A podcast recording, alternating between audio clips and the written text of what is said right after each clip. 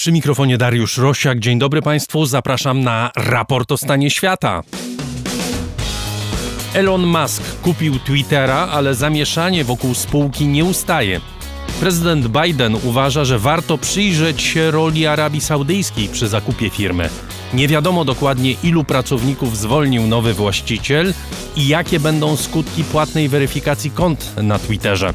Część użytkowników przenosi się do konkurencji. Czy to protest przeciwko działaniom Maska i jego wypowiedziom politycznym w sprawie Rosji Ukrainy oraz Tajwanu? Jaka jest przyszłość spółki, która od lat przynosi straty, co jednak nie obniża jej prestiżu i wpływu na myślenie milionów ludzi? Rosja ogłasza wycofanie wojsk z Hersonia. Ukraińcy nie do końca w to wierzą. W programie rozmowa z autorem reportażu wojennego z walczącej Ukrainy. Francja kończy misję wojskową na Sahelu i zmienia swoją strategię obronną. Prezydent Macron pod presją w kraju i w polityce zagranicznej. Chiny kupują udziały w terminalu portu w Hamburgu. To kolejny przyczółek wpływów chińskich w portach europejskich i nie tylko. Dlaczego takie transakcje budzą zaniepokojenie na Zachodzie? W Sharm el-Sheikh trwa konferencja stron, czyli zjazd kilkudziesięciu tysięcy polityków, aktywistów, lobbystów, naukowców, którzy spierają się na temat sposobu ograniczenia skutków zmian klimatycznych. Czy takie spotkanie ma sens? O tym wszystkim w raporcie o stanie świata 11 listopada 2022 roku. Raport o stanie świata to program finansowany przez słuchaczy. Serdecznie Państwu dziękuję za nieustanne wsparcie, bo dzięki niemu możemy tworzyć ten program. Wszystkich, którzy chcieliby dołączyć do grona patronów, zapraszam na mój profil w serwisie patronite.pl. Za jego pośrednictwem najłatwiej nas wesprzeć. Przypominam nasz adres raportrosiaka.gmail.com Adres naszej strony to raport o stanie świata.pl. Adrian Bąk jest dziś wydawcą, Chris Wawrzak program realizuje. Jesteśmy w studio Efektura w Warszawie.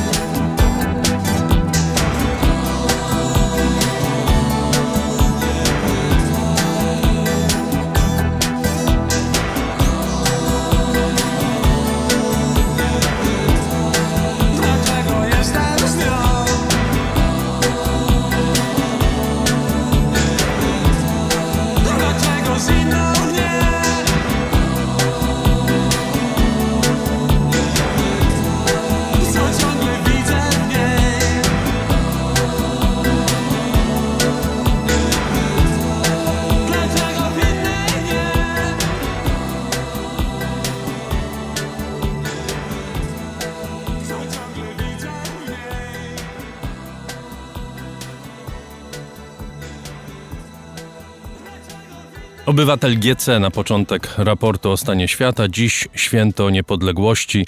Najlepsze życzenia dla państwa, bo to ważne święto. Zwłaszcza umiejętności odkrywania dobrych, pięknych rzeczy i ludzi w zalewie rzeczy niekoniecznie pięknych dookoła. Elon Musk, południowoafrykański miliarder, kupił Twittera za 44 miliardy dolarów. To wiemy już od jakiegoś czasu, ale światem nie tylko mediów społecznościowych wstrząsnęły wydarzenia po sfinalizowaniu transakcji, która miała uspokoić rynki i użytkowników, przywracając stabilność firmie tracącej obecnie 4 miliony dolarów dziennie. Skutek jest niekoniecznie zgodny z zamierzeniami. W ciągu ostatnich dwóch tygodni Musk zwolnił połowę załogi, potem ponoć część przywrócił do pracy, wprowadził płatny serwis weryfikacji kont, choć za cenę, którą obniżył na skutek krytyki, a teraz jeszcze prezydent Biden zapytany o to, czy Musk może stanowić zagrożenie dla bezpieczeństwa Stanów Zjednoczonych i czy jego związki z Arabią Saudyjską, która po części sfinansowała zakup Twittera, powinny zostać przeanalizowane, powiedział, że powinny. Wcześniej Musk wywołał wiele krytyki w związku z wypowiedziami na temat wojny Rosji z Ukrainą. Sugerował, że powinno się zorganizować głosowanie na terenach okupowanych przez Rosję i na podstawie tego ustalić, do kogo należą oraz na temat Tajwanu. Według miliardera powinien on zostać specjalnym okręgiem administracyjnym Chin. Mamy więc chaos biznesowo-polityczno-celebrycki po zakupie, który miał wprowadzić pewność i porządek w firmie od dawna tracącej pieniądze. I o tym porozmawiamy na początku tego raportu. Moim gościem jest Bartosz Paszcza, analityk danych, autor podcastu Sceptech i ekspert klubu Jagiellońskiego. Witam pana. Witam bardzo serdecznie i dołączam się do życzeń wszystkiego najlepszego z okazji Dnia Niepodległości. To były rzeczywiście bardzo napięte dni dla Elona Muska i może zacznijmy od przypomnienia, czym miała w istocie być dla niego ta transakcja, bo to samo w sobie nie jest do końca jasne. Po co on kupił Twittera? No to jest świetne pytanie, bo mniej więcej od kwietnia, od kiedy jasne stało się, że Elon Musk chce kupić Twittera, e, wszyscy się zastanawiają nad tym, jaki tak naprawdę przyświeca mu cel. Celów może być e, parę. Z jednej strony gdzieś widać to, że, e, że Musk przesuwa się nieco w stronę pewnego bardziej prawicowego skrzydła sceny politycznej. Z jednej strony jest wolnościowcem, można powiedzieć, z drugiej strony jednak bliżej mu do republikanów. Zresztą przed wyborami e, midterm zamieścił też e, tweeta o tym, że poleca głosować na właśnie partię republikańską, żeby utrzymać ten balans, to znaczy prezydent z jednej partii, e, kongres z drugiej, kontrolowany przez drugą. Więc być może są to cechy polityczne, które nim kierują. Z drugiej strony, no mamy aspekty biznesowe. Elon Musk i jego historia to jest przecież historia biznesmena, i wiele osób doszukiwało się tutaj, jak można zrobić biznes na Twitterze, który traci pieniądze, który od lat raczej obserwuje stagnację ilości i aktywności swoich użytkowników. No i te pierwsze dni i tygodnie władzy e, Ilona Maska raczej potwierdzają, że naprawdę trudno jest znaleźć jakieś ciekawe wyjście z sytuacji, w której Twitter się znalazł ale te cele biznesowe są jakimiś tam e, drugimi, e, przyświecającymi być może e, Elonowi Muskowi. Wreszcie trzeci aspekt, czyli być może kariera polityczna samego Ilona Muska.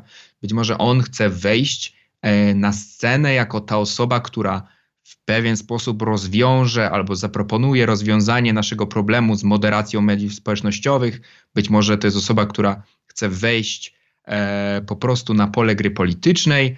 I tutaj te jego komentarze dotyczące wojny na Ukrainie czy sytuacji Tajwanu pokazują, że coraz śmielej sobie publicznie poczyna z tym, co powinno się na świecie wydarzyć. I to przyznajmy, nie, nie oceniając już nawet samych jego planów i pomysłów, które raczej często trącą dużą naiwnością. On się przyznaje do dwóch z tych celów, to znaczy po pierwsze oczywiście do tego, że chce doprowadzić Twitter do e, sprawności biznesowej, do tego, żeby była firmą, która zarabia pieniądze i która daje pracę ludziom i daje satysfakcję użytkownikom. A drugie, i to jest chyba ważniejsze, a przynajmniej bardziej przebija się e, w jego wypowiedziach, to jest to, że Twitter ma być źródłem dobra, ma być źródłem wolności. I po to na przykład miało zostać przywrócone innymi konto do Donalda Trumpa, również innych ludzi, których konta były blokowane. Musk przedstawia się, jak pan sam powiedział, jako taki adwokat wolności słowa, co między innymi bardzo dobrze zresztą jest odbierane w takich krajach jak Rosja czy Chiny. Rosjanie zresztą zaczepiali go, mówiąc: Pokaż, że jesteś po stronie wolności, przywróć nasze konta. I jednym z tych elementów, który miał przywrócić po pierwsze wolność, a po drugie ograniczyć dezinformację czy kłamstwa na Twitterze, miało być wprowadzenie płatnej weryfikacji kont. Jak to zostało przyjęte i dlaczego nie spotkało się z powszechną akceptacją? To jest właśnie ciekawy pomysł, który gdzieś stara się wyjść z tego klinczu, bo te dwa cele, o których Pan wspomniał, są przecież właściwie w sprzeczności. To znaczy, walka o wolność słowa z interesem biznesowym Twittera będą cały czas w zwarciu. Głównie dlatego, że Twitter do tej pory zarabiał, tak jak inne media społecznościowe, na reklamach, a reklamodawcy co do zasady chcą operować raczej w bezpiecznej przestrzeni, że, w której będą wiedzieć, że reklama ich produktu nie będzie się wyświetlać wokół jakichś na przykład, dajmy na to, rasistowskich po, postów, bo po prostu nawet ich wewnętrzne regulacje na to nie pozwalają, żeby w takich mediach się reklamować i wiedzą, że spotkałyby się z dużą krytyką. Więc to jest też pytanie, które wisi nad Elonem Muskiem, jak jednocześnie realizować te swoje górnolotne cele, cele obrony wolności słowa, tworzenia przestrzeni publicznej debaty w internecie z bardzo pilnym interesem biznesowym, bo finanse Twittera są w złym stanie, a dodatkowo przecież Twitter no, też jest obciążony częścią tych pożyczek, które Elon Musk zaciągnął na, na wykup e, samego Twittera, więc będzie musiał pomagać je spłacać. I nie są to małe kwoty. Niektórzy szacują, że wręcz będzie musiał spłacać więcej odsetek niż przyniósł przychodu w ostatnich latach, więc jest to naprawdę poważne obciążenie.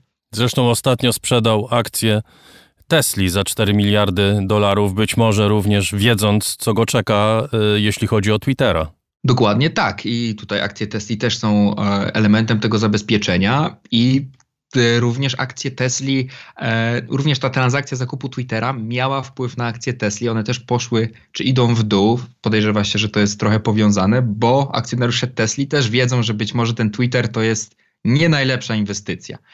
I właśnie w w momencie, w którym e, Elon Musk przejął władzę nad Twitterem, zaczął dokonywać bardzo wiele ruchów, ale jednym z tych ciekawszych jest ogłoszenie, że za 8 dolarów miesięcznie będzie można uzyskać taki niebieski symbol przy czyjejś nazwie konta.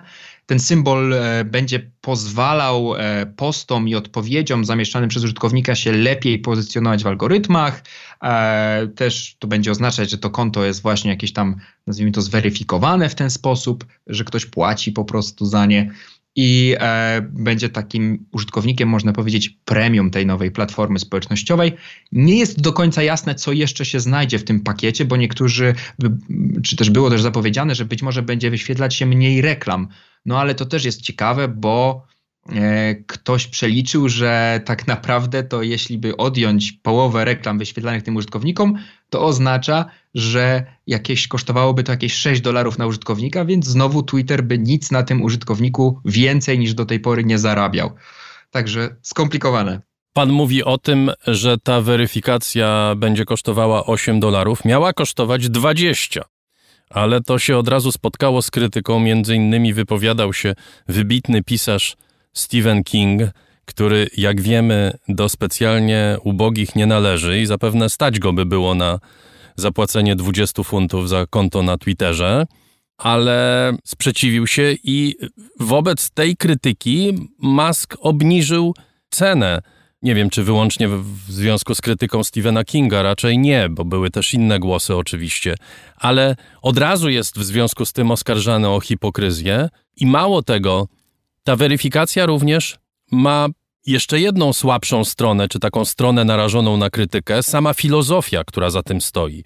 Bo skoro można sobie kupić weryfikację, to znaczy, że można sobie kupić wiarygodność za te 8 dolarów. Nie redukujemy sfery dezinformacji czy propagandy, tylko potencjalnie ją poszerzamy. Tak, wydaje mi się, że Elon Musk przejdzie teraz bardzo, bardzo szybką lekcję problemów mediów społecznościowych na żywym organizmie. I przy okazji my wszyscy też ją przejdziemy, dlatego że faktycznie ten pomysł, tak jak pan podkreśla, jest chaotyczny. Sam cennik się zmienia właśnie na żywo. I ten chaos w ogóle charakteryzuje te pierwsze tygodnie rządów Twittera, bo przecież wspomnieliśmy też o zwolnieniu połowy pracowników. Zaraz do tego dojdziemy. Natomiast y, ta cena faktycznie zmieniła się, wydaje się, od kliknięcia palcem i to dosłownie kliknięcia w odpowiedzi na tweet Stephena Kinga, że nagle to było 8 dolarów, a nie 20. Um, weryfikacja oparta wyłącznie o to, czy ktoś jest w stanie zapłacić, oczywiście naraża medium społecznościowe na zalew, no na przykład rosyjskiej propagandy, oczywiście, ale też zwróćmy uwagę na to, że do tej pory ten niebieski symbol był kojarzony z weryfikowanym kontem, weryfikowanym znaczy za tym kontem stała dokładnie ta osoba pod tym imieniem nazwiskiem. Więc co się wydarzyło? Zaraz po tym, jak ten system się zmienił, można było zapłacić 8 dolarów i nazywać się dowolnie i mieć konto zweryfikowane, to pojawiło się bardzo wielu Ilonów Masków, którzy yy, no, zaczęli różne żarty sobie stroić z miliardera.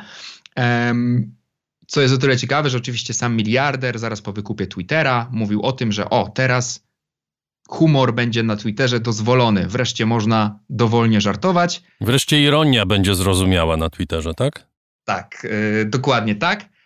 No i pojawiły się jego kopie i od razu pojawiło się ogłoszenie, że weryfikowane konta, które będą udawać innych użytkowników, yy, będą banowane. I wielu zresztą właśnie osób zajmujących się zawodowo humorem czy komedią E, faktycznie te bany dostało już zarządów e, Ilona Muska za to właśnie, że e, używały nazwy konta Elon Musk w skrócie. Więc jest to po prostu ogromny chaos. Sam Elon Musk teraz przyznaje, że przez najbliższe miesiące zobaczymy na Twitterze bardzo dużo eksperymentów, z których tylko część będzie udana i tylko ta część zostanie. Ale wydaje mi się, że to, co jest kluczowe, to to, że Twitter, w przeciwieństwie do poprzednich biznesów Ilona Maska, to nie jest problem inżynieryjny, to nie jest, y, to nie jest rynek, na którym wygrywa najlepsze inżynieryjne, najbardziej opłacalnie kosztowo rozwiązanie. To jest wielki mechanizm społeczny, bo za Twitterem oczywiście stoją ludzie, to są tylko ludzie tworzący sieć społecznościową. I tutaj ta taka poza eksperymentowania, próby w ogóle zmienienia tego, jak ta społeczność funkcjonuje, no może być szalenie trudna i może się po prostu nie udać z jednej strony. A z drugiej strony ja wiążę z tym też pewną nadzieję, bo to jest bardzo dobre, że w tych mediach społecznościowych, w których byliśmy przyzwyczajeni do tego, że zarabia się na reklamach, które są profilowane z użyciem naszych danych, może pojawią się jakieś nowe pomysły dotyczące tego, jak media społecznościowe mają działać, jak mają na siebie zarabiać i może e, w jaki sposób właśnie współpracować z użytkownikami. Porozmawiajmy o sprawach pracowniczych. Zapowiedź zwolnienia połowy załogi wywołała ogromną burzę. Miała być najpierw zwolniona połowa, i to w bardzo chaotyczny sposób. Ludzie nie wiedzieli właściwie, kto ma być zwolniony, w jakim trybie i tak dalej. Potem się okazało, że po zwolnieniach nie ma kto pracować, zwłaszcza w tych krytycznych serwisach dotyczących kontroli treści. I ponoć Musk zaczął przyjmować ludzi z powrotem, tak Bloomberg twierdzi. Sama firma się na ten temat nie wypowiada. Teraz jeszcze dochodzi najnowsza jego zapowiedź odwrotu od pracy zdalnej. Musk wiemy, że jest jej przeciwnikiem. On już wcześniej dawał temu wyraz wobec pracowników Tesli. Uważa po prostu, że praca zdalna niektórym służy do tego, żeby udawać, że coś, że pracują, a w rzeczywistości, żeby się lenić. To wszystko jest niedobrze odbierane, zwłaszcza chaotyczny sposób zapowiedzi i realizacji zwolnień, prawda? Tak, absolutnie. Jeszcze uzupełniając ten obraz chaosu, gdzie faktycznie osoby dostały maila o zwolnieniu, bo ten mail nie był nawet podpisany przez Ilona Maska, tylko był takim anonimowym, podpisany przez Twittera. Dostały maila o zwolnieniu i już parę dni później e, część z tych osób podobno dostaje właśnie e, informację o tym, że to ich zwolnienie jest cofnięte.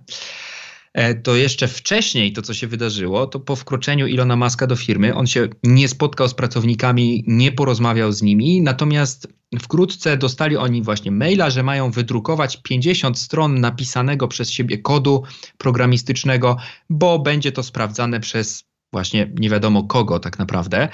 i e, w sensie ich styl programowania, przez kogo zostanie sprawdzany. Być może miał być sprawdzany przez samego Ilona Maska, no ale tego też nie wiadomo, więc pracownicy rzucili się, żeby do drukarek w firmie, żeby drukować, po czym po dwóch czy trzech godzinach przyszedł mail, żeby przestać drukować, tylko tą, e, te, te fragmenty wybrane kodu trzymać na komputerze gotowe do przeglądnięcia.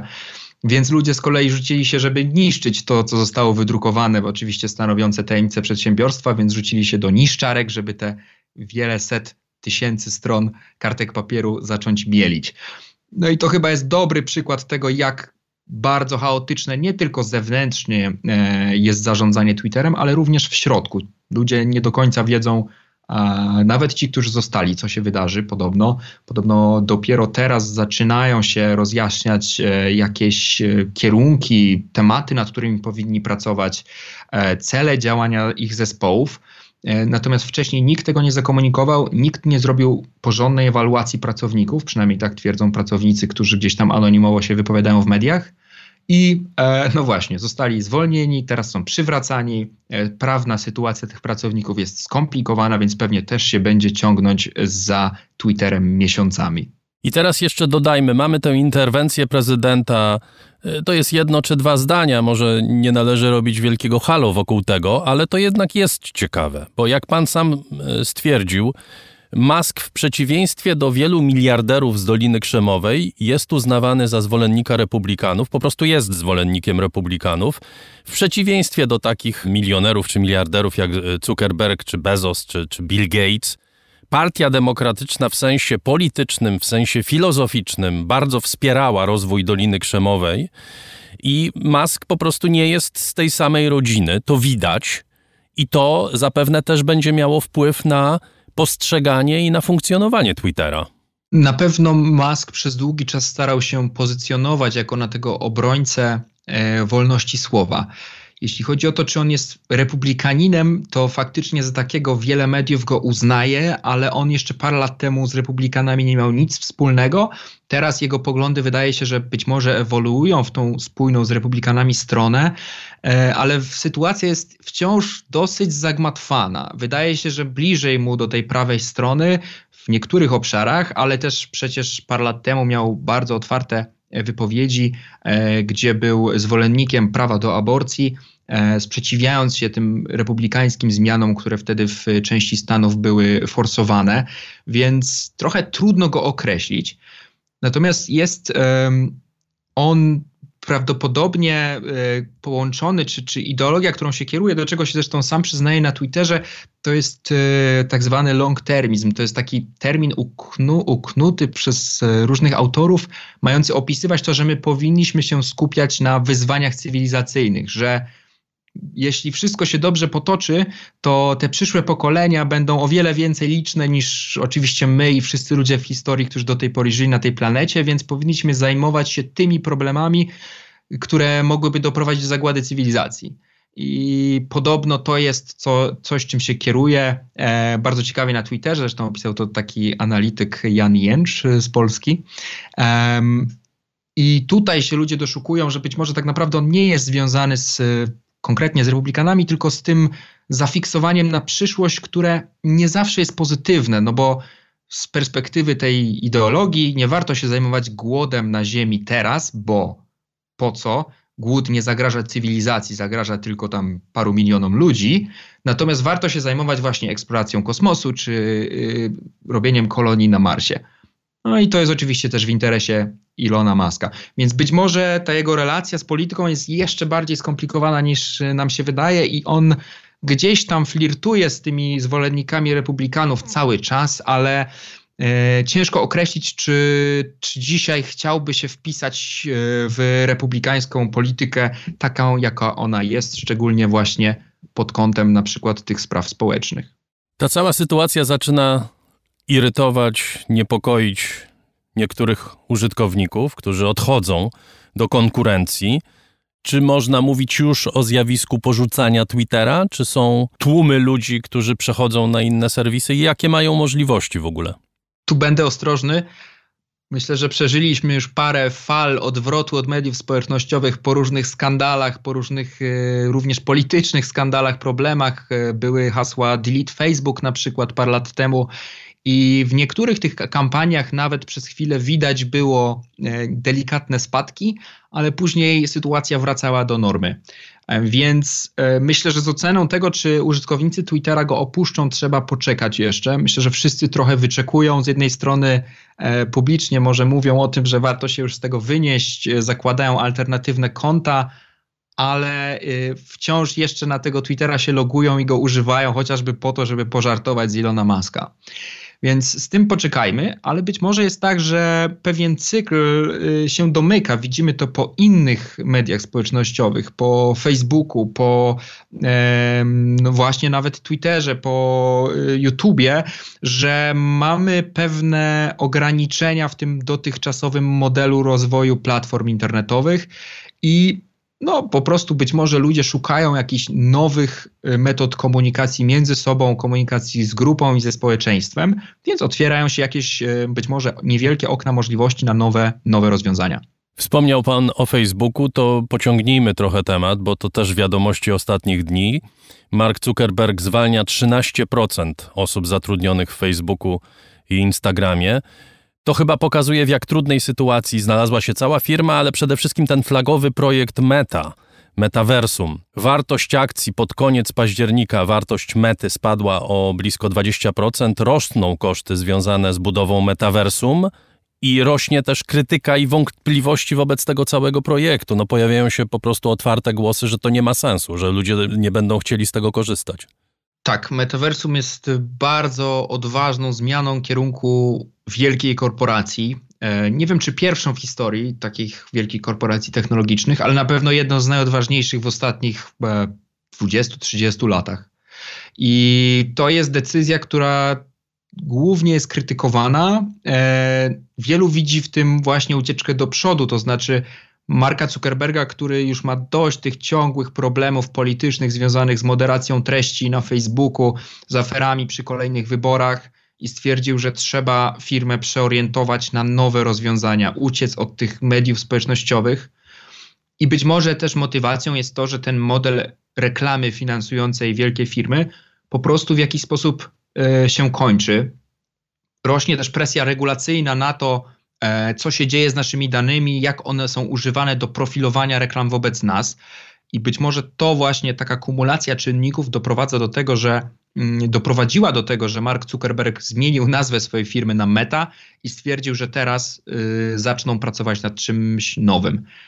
I myślę, że to też może być ruch po prostu przedwczesny, to znaczy ta kumulacja kryzysu, presji regulacyjnej, afer zgromadzonych wokół Facebooka spowodowała, że on już teraz podjął się czegoś, do czego być może jeszcze nie mamy technologii wystarczająco sprawnej. Bo faktycznie te, te różne metaversa, te wirtualne światy, te okulary nakładające nam wirtualne nakładki na świat rzeczywisty, no często jeszcze wyglądają bardzo topornie, są mało użyteczne. Słynne były obrazki Marka Zuckerberga, który prezentując wspaniałe metaversum firmy Meta nie miał nóg, bo po prostu nie dało się ich jeszcze zwizualizować. E, zobaczymy, w którym kierunku to się pójdzie. Być może Mark Zuckerberg nas przechytrzy, ale faktycznie na ten moment naraża się na ogromną krytykę i kurs akcji e, spada cały czas, a już od szczytów to spadło, zdaje się, o dwie trzecie wartości, e, co doprowadziło w końcu do tego, że Mark Zuckerberg podjął decyzję o dużych zwolnieniach. Zwolnieniach, które już delikatnie zapowiadał, mówiąc, że czekają nas trudne czasy, że być może nie wszyscy będą dalej pracować w firmie Meta. To było parę miesięcy temu. Ale też pamiętajmy jeszcze o jednym czynniku. Firma Meta w roku 2019 zatrudniała 50 tysięcy osób, teraz jest to 87 tysięcy osób, więc nawet zwalniając 11 tysięcy osób, to wciąż firma, która ma 30-40% pracowników więcej niż e, zaledwie 2,5 roku temu. I znacznie więcej oczywiście niż Twitter. Tak, Twitter dla porównania to jest e, no teraz pewnie około 4 tysięcy pracowników, e, też żebyśmy znali skalę. Natomiast no oczywiście ten okres pandemii był takim, taką eksplozją dla wszystkich firm, e, platform internetowych ze względu chociażby na wzrost rynku e-commerce i te firmy zatrudniały na gwałt, bo liczyły na to, że ten rynek, ten wzrosty się utrzymają. Teraz widzimy spowolnienie, ten sam Mark Zuckerberg w liście przyznaje, że rynek e-commerce wrócił do takiego trendu sprzed pandemii. I to jest według niego przyczyna, która stoi za, tym, e, za tymi zwolnieniami. No oczywiście pomijając cały kryzys technologiczny, no i jeszcze gdzieś tutaj możemy wspomnieć, że jedna z ważniejszych decyzji z tego roku to oczywiście e, ban na eksport technologii związanych z mikrochipami do Chin, który może nie ma bezpośredniego przełożenia na platformy internetowe, ale na pewno powoduje spore zmiany w całym rynku technologicznym.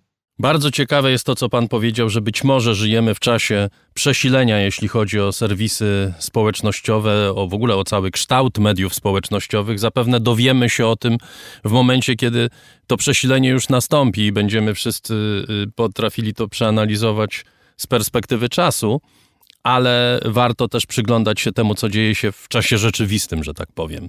Bardzo panu dziękuję. Na pewno będziemy wracać do tych tematów, bo one przecież decydują o tym, w jaki sposób komunikujemy się ze sobą. Na dobre czy złe decydują, ale tak rzeczywiście przecież teraz jest. Dziękuję panu bardzo. Gościem raportu o stanie świata był Bartosz Paszcza, analityk danych, autor podcastu Sceptech i ekspert klubu Jagiellońskiego. Dziękuję jeszcze raz. Dziękuję bardzo.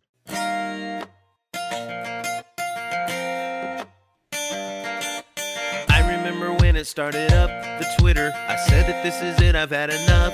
Cause like I've only been on Facebook for a month, and we just got rid of my space. Finally, you tell me that I should be signing up. Maybe it's the latest way for hooking up. Really? You sure it just won't be gone in a month?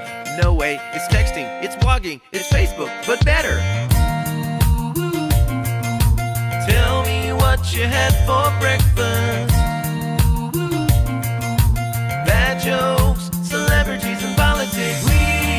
Are never, ever, ever getting rid of Twitter. We are never, ever, ever getting rid of Twitter. You can tweet to your friends, tweet to my friends, tweet to me.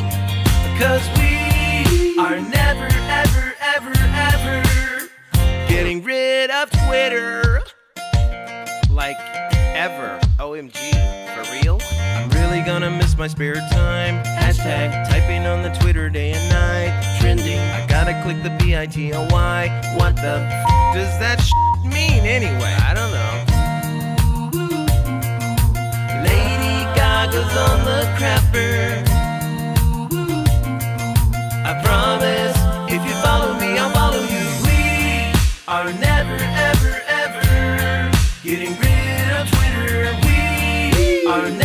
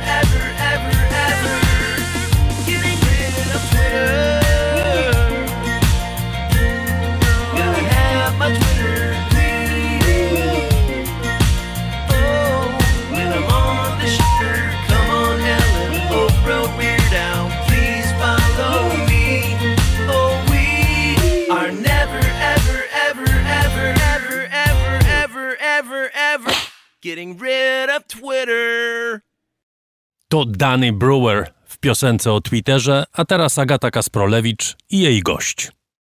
To jest 261 dzień inwazji Rosji na Ukrainę i kolejny ważny zwrot w tej wojnie. Rosyjski minister obrony wydaje rozkaz opuszczenia przez Rosjan prawego brzegu Dniepru.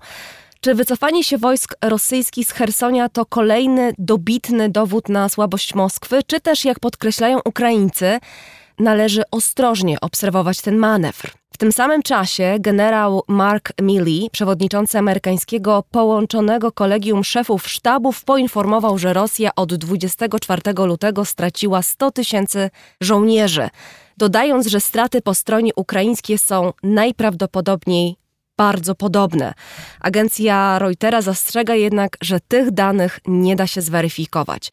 To są bardzo ważne liczby i informacje, o których dziś porozmawiamy, ale kiedy pojawia się opowieść reporterska napisana przez dziennikarza, który dotknął tej wojny wszystkimi zmysłami, to na moment liczby, dane, pytania polityczno-strategiczne warto odsunąć na bok i porozmawiać o doświadczeniu wojny, czym jest dla ludzi, dla Ukraińców, którzy na niej walczą. Na różne sposoby zresztą, bo wojna to nie jest tylko front, to jest też życie, które toczy się równolegle do działań wojennych na ulicach, w schronach, w opuszczonych kamienicach i teatrach. W studiu ze mną jest Zbigniew Parafianowicz, dziennikarz Dziennika Gazety Prawnej oraz autor reportażu Śniadanie pachnie trupem. Dzień dobry. Dzień dobry. Chciałam jednak zacząć od innego wydarzenia niż te, które możemy obserwować na pierwszych stronach gazet, z pewnością mniej istotnego z punktu widzenia strategii wojennej, ale myślę, że dość poruszającego, szczególnie kiedy czyta się te pierwsze rozdziały Twojej książki poświęcone kulturze ukraińskiej i roli, jaką przyjęli ukraińscy artyści w czasie tej wojny. Myślę mianowicie, Zbyszku, o mm, spotkaniu prezydenta Ukrainy Wołodymira Zełeńskiego z amerykańskim aktorem Seanem Penem, który przywiózł ze sobą do Kijowa statuetkę Oscara i podarował ją Ukraińcom. Wiem, że pewnie można się skrzywić i powiedzieć, że to jest taki hollywoodzki gest, ale wydaje mi się, że biorąc pod uwagę charakter tej wojny, to, że w czasie tych najmroczniejszych miesięcy ostatnich na czele państwa stoi polityk, który był aktorem, a także to, o czym piszesz właśnie w swojej książce, jak ważną rolę przyjęli artyści w umacnianiu ukraińskiego ducha, no to ten gest i ta scena zamknięta w kadrach wielu zdjęć e, nabiera chyba takiego większego, bardziej niż symbolicznego znaczenia. Tak, i to polityka y, potrzebuje przerysowanych mhm. gestów, mhm. potrzebuje patosu e, i takiego no, używania patosu z umiarem. E, a przerysowane gesty budują symbole, legendy, mitologię. I w tym sensie to, co zrobił Sean Penn, który od początku wojny jest zaangażowany w sprawę ukraińską w sensie takim symbolicznym, jest ważne. To jest takie postawienie kropki nad i E, w tym starciu pomiędzy aktorem, czyli przedstawicielem szeroko pojętej humanistyki, tak to określmy, i bezpieczniakiem, który reprezentuje świat taki cyniczny, wyrachowany, gdzieś tam lubujący taplać się w, w takiej dostojewszczyźnie, w źle, w złu e, e, i w, no, to jest optymistyczne, że, że, że tak naprawdę w tym starciu e, wygrała ta humanistyka szeroko pojęta, czyli takim jakby starciu pomiędzy konkluzją, która płynie z, z prozy Konrada i konkluzją, która płynie z prozy Dostojewskiego, czyli fatalizm kontra e, w proza też gdzieś tam dotykająca tej istoty e, zła i ciemności, ale która ma inną konkluzję niż, niż proza w, w Dostojewskiego. E, to jest optymistyczne i w całym tym e, bagnie, które się wylało po 24 lutego, no ta symboliczna scena, to postawienie kropki nad i jest bardzo takim optymistycznym gestem i, i, i, optymistycznym prognostykiem. Rzeczywiście mówi się często teatr wojny i wydaje mi się, że w tym wypadku to sformułowanie nabiera takiego naprawdę no, dosłownego sensu, prawda? Władimir Zełański, młody, przystojny, pełen życia, charyzmy, człowiek, były aktor właśnie, z jakimś takim, z taką hollywoodzką charyzmą, po drugiej stronie Władimir Putin, który przypomina w tym momencie karykaturę samego siebie. Jeżeli ktoś by szukał przerysowania w sztuce, no to to, to się właśnie dzieje na naszych oczach, prawda? I to jest chyba pierwsza wojna, która tak wyraźnie Mhm. nakreśliła e, komiksowe wręcz Tak. e, postaci. E, I, i, I ten Zełęński, który od pierwszego dnia e, w, w tą rolę się wdrukował i o ile jeszcze na początku rzeczywiście bardzo delikatnie po tym cienkim lodzie stąpał, e, nie, nie, nie wiedząc jaka będzie konkluzja tej roli. Zresztą ja piszę w książce e, w, e, o tym pożegnaniu Załęskiego z Dudą na dzień przed wojną, kiedy Załęski powiedział Andrzejowi Dudzie, że najprawdopodobniej widzą się po raz ostatni z taką, z taką w metatezie komunikatem, że on po prostu może zginąć niebawem ale po tych kilku dniach i wejściu w tą rolę, tak, tak na, na 100%, takim te, te, teatralnym wejściu w tą rolę na 100%, on w nią po prostu uwierzył i zaczął ją grać w sposób profesjonalny.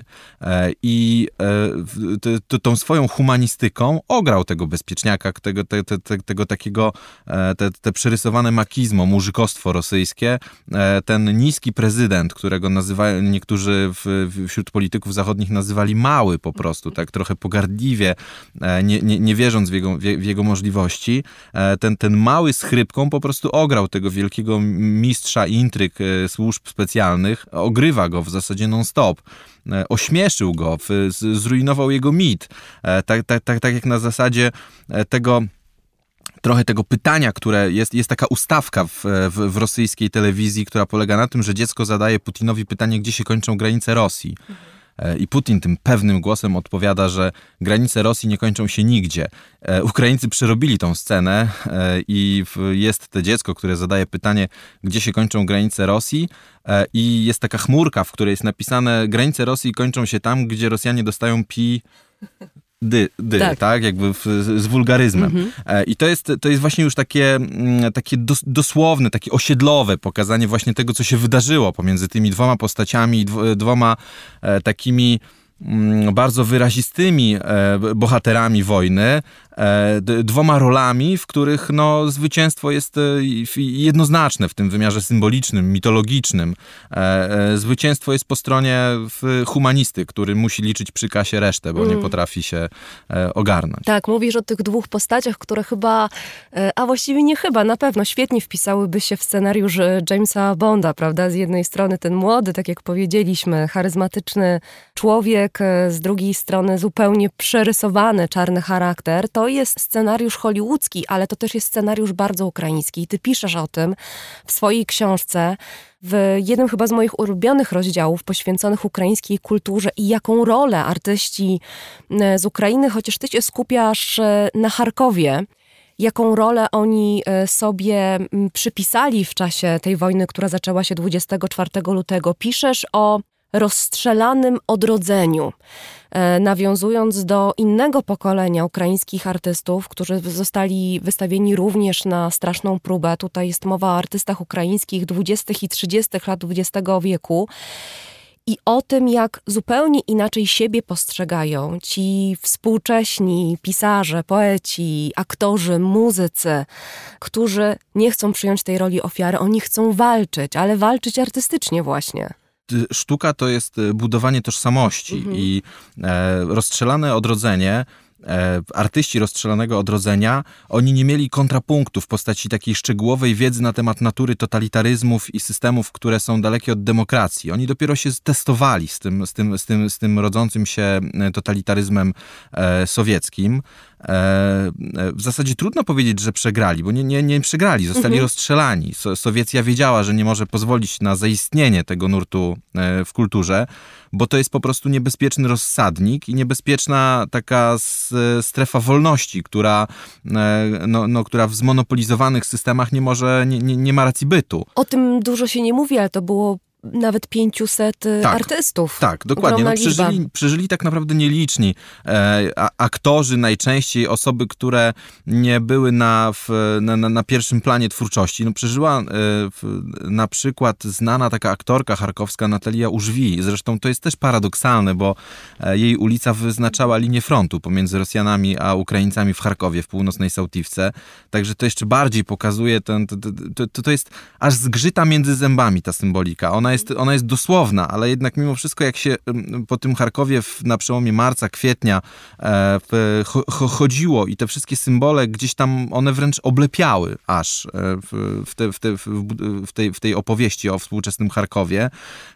E, I artyści charkowscy, tacy jak Serhii Żadan, Ołech Kałasznik czy Stepan Pasycznik, oni zdawali sobie z tego sprawę. Oni, oni, oni jakąś e, e, prowadzili taką refleksję na temat tego, w, w jaki sposób oni domykają tą, puentują rozstrzelane odrodzenie i że oni, że niewykluczone, że może właśnie ta puenta będzie wymagała wykreowania nowych pojęć dla, dla, dla, dla, dla tych nurtów w, w kulturze, które, które w Charkowie kwitną bo to jest jednak historia jakkolwiek dramatyczna, to jest, y, płyną z niej też właśnie optymistyczne konkluzje. To nie jest, to nie jest fatalizm z biesów, to, jest, to, to, to są raczej konkluzje konradowskie, czyli mimo tego tragizmu optymistyczne.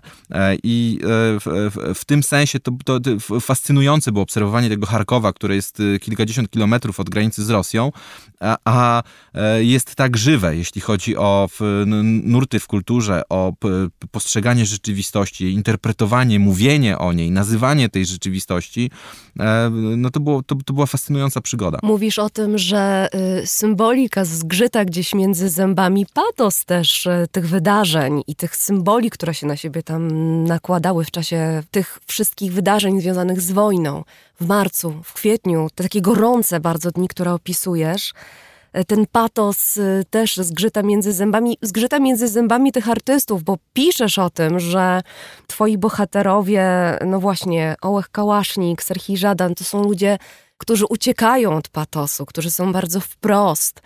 Tymczasem no, trudno było uciekać od patosu, kiedy było się w podziemiach i oglądało razem z Ołechem Kałasznikowem jego wystawę, która w swojej wymowie miała być antywojenna, miała zostać otwarta 24 lutego, czyli w dniu wybuchu wojny. No i no właśnie, oświecona jakąś tam małą latarką, a w tle słychać było już dźwięki wojny.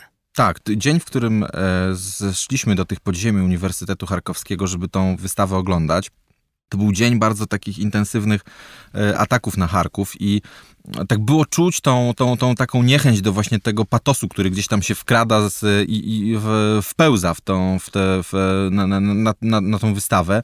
Bo sam Kałasznik, on nawet jak, jak pozuje do zdjęć, jak, jak robiliśmy sobie zdjęcia e, pa, pa, na, na, pamiątkę, jakieś selfie, to on zawsze jakąś minę musi zrobić, musi jakoś się od tego zdystansować, pokazać, że, że to nie jest jego rzeczywistość, że on właśnie tego patosu może nie tyle nie akceptuje, ale że jest od niego odległy, e, a te, te alarmy i te uderzenia e, pociskami balistycznymi, no jednak dociskały ten pedał patosu i to, to dla nich było też e, takie jakieś, e, no nieprzysiadalne, ale od tego no, no w tamtym momencie po prostu nie dało się uciec i w, oni szukali słów właściwych, adekwatnych do opisu rzeczywistości, też mimo tego, że żaden przecież jest, jest mistrzem słowa, to jest, to jest chirurg słowa, on po prostu w sposób bardzo precyzyjny, taki zimny i zdystansowany opisuje tą trudną rzeczywistość i trudną materię, tą prozę e, tak zwanej waty, czyli tych ludzi obojętnych na wschodzie, e, e ale on to robi bardzo precyzyjnie,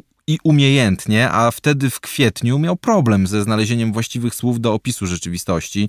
Dopiero gdzieś z czasem na, w, to, to, to, to, się pojawiało. On tego zresztą nie ukrywał, no bo co, co tu ukrywać, ale ten, ten też dystansował się od tego patosu, e, chciał od tego uciec, miał wrażenie, że to zaciemnia obraz rzeczywistości e, i że po prostu jest nieprzydatne do opisu tego, co się w Charkowie w kwietniu działo. Mhm. Rzeczywiście nawiązujesz e, często do prozy mm, Serhija Powołujesz się na internat, jeden z jego najwybitniejszych literackich utworów. I często mówi się, że internat jest takim bardzo zmysłowym opisem wojny, że tam to błoto chlapie, jest zimno, jest paskudnie, ponuro, no właśnie w tym sensie zmysłowym. Ja powiedziałam we wstępie naszej rozmowy, że zbierając materiał do swojej reporterskiej opowieści o tej wojnie, która rozpoczęła się 24 lutego, dotknąłeś wojny wszystkimi zmysłami, o czym zresztą świadczy również tytuł twojej reporterskiej opowieści. I jeśli pozwolisz, to przeczytam fragment, który o tym zmysłowym właśnie doświadczeniu wojny jest, chociaż To jest e, zmysłowość w okropnym tego słowa znaczeniu, a fragment ten brzmi tak. To, o czym mówią, nie zaskakuje. Jest wojna, to się strzela. Część ludzi ginie, część traci rozum. Dziwi ten miks normalności i śmierci na wyciągnięcie ręki. Z jednej strony na przełomie marca i kwietnia niemal cały czas na Charków spadały pociski. Na obwodnicy miasta stali Rosjanie. Z drugiej strony na kolejne spotkanie z Dimą i Stepanem Pasicznikiem Przychodziliśmy z zakupami z marketu, w którym było wszystko, od wódki przez warzywa i owoce po wędliny czy oliwki. W drodze do sklepu mijaliśmy miejską kostnicę, gdzie leżały złożone na kupie w namiocie dziesiątki rozkładających się ciał rosyjskich żołnierzy. Kiedy wracaliśmy z pełnymi siatami wszystkiego, w co zaopatruje się prawilny konsument, zatrzymywaliśmy się w tej kostnicy, żeby rozmawiać o śmierci. W tej niedorzecznej mieszance McDonaldyzmu i makabreski nie byliśmy nawet elewami. W czasie rozmowy jedna z pracownic po prostu jadła mielonkę ze słoika, taką z tłuszczem i galaretką, która osiada na żołądku. Jadła metr od wystającej spod brezentowego namiotu lekko gnijącej ręki rosyjskiego żołnierza.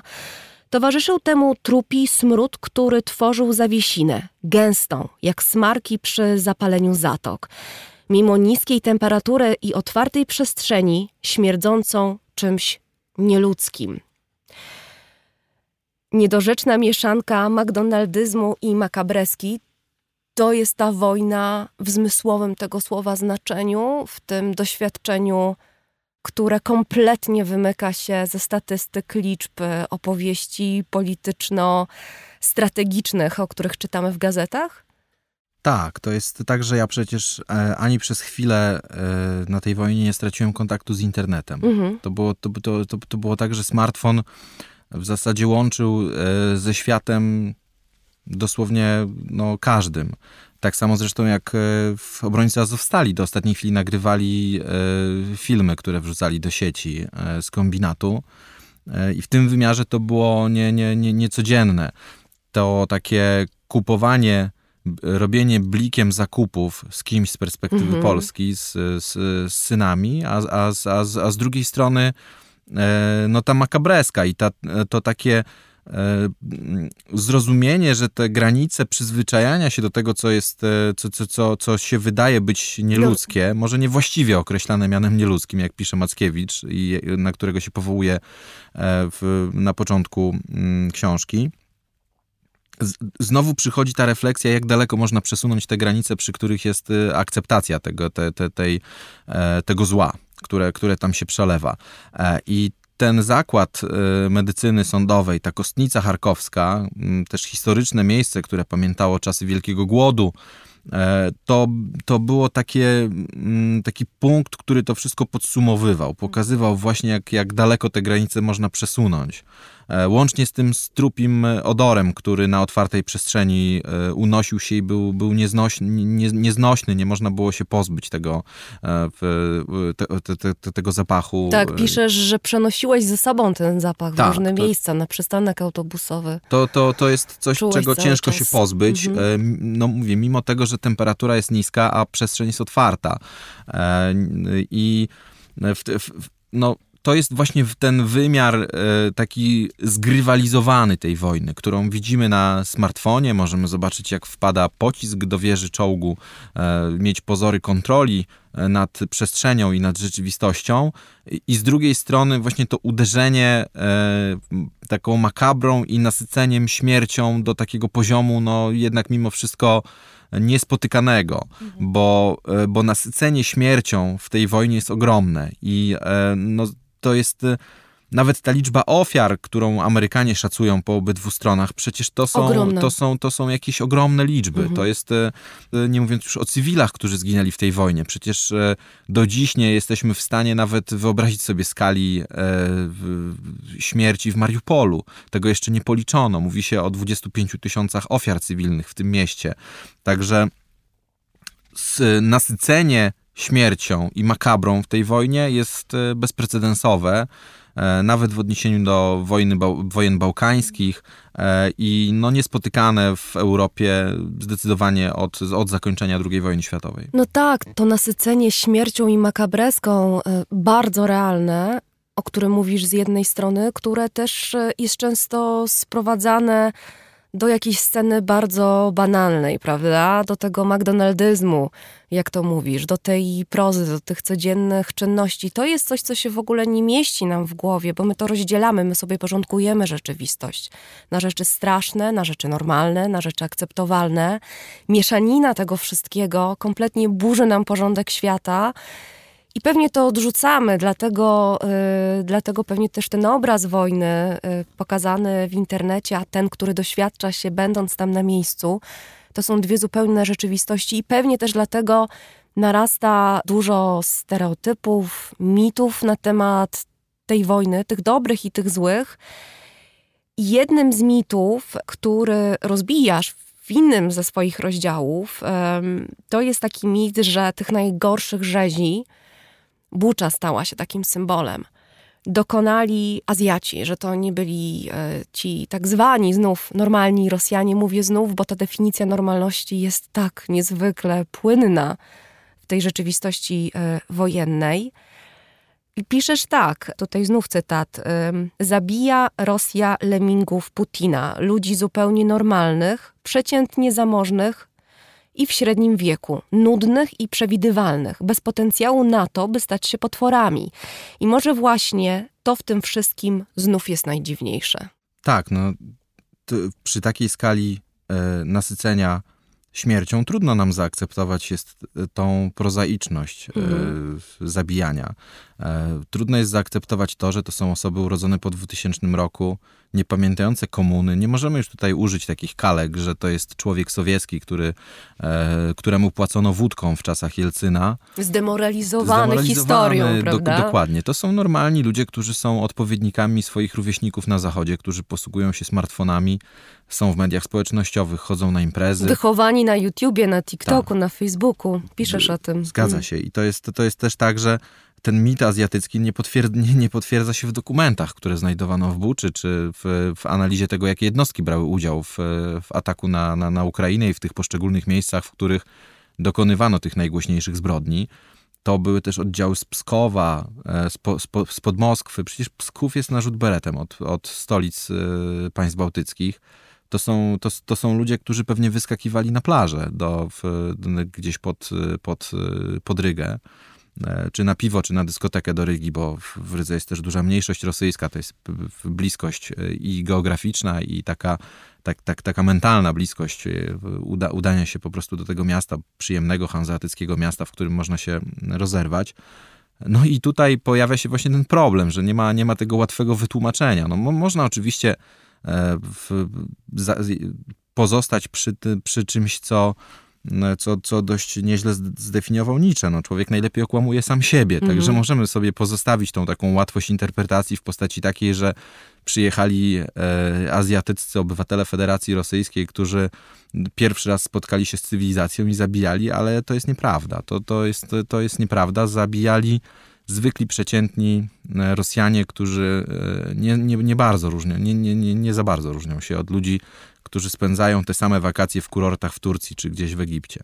Ci nudni, przewidywalni, a jednak okazuje się, że y, z potencjałem do. Stworzono warunki do mhm. tego, żeby po prostu mogli to, to, to, to zło rozwinąć. To jest, e, to jest tak, że mm, w przypadku takiej, na, w, ta, ta, takiej makabreski, próbuje się to jakoś sakralizować, z, z, uczynić z tego jakieś e, coś wielkiego. Mhm. E, I, i pot, po, potrzebujemy monstrum, żeby, żeby tą, tą rzeczywistość opisać w sposób właśnie taki... Bardziej mitologiczny, tak, mniej realistyczny. Który, który, to, który mhm. zaspokoi tą potrzebę zrozumienia, dlaczego do takiego zła doszło. Bo przecież jak to możliwe, żeby ktoś, kto jeszcze rok temu Możliwe, że go mijaliśmy na All Inclusive e, w Turcji, czy Piliśmy gdzieś tam w, w Hurgadzie. Obok, tak, tak. I, I, rozmawialiśmy o czymś, że, że, że ten ktoś znalazł się w Buczy i po prostu strzelał ludziom w plecy. To jest, e, to, jest, to jest niezrozumiałe i to jest ciężkie do zaakceptowania. No tak, wojna to są wszystkie te pytania, na które nie ma odpowiedzi yy,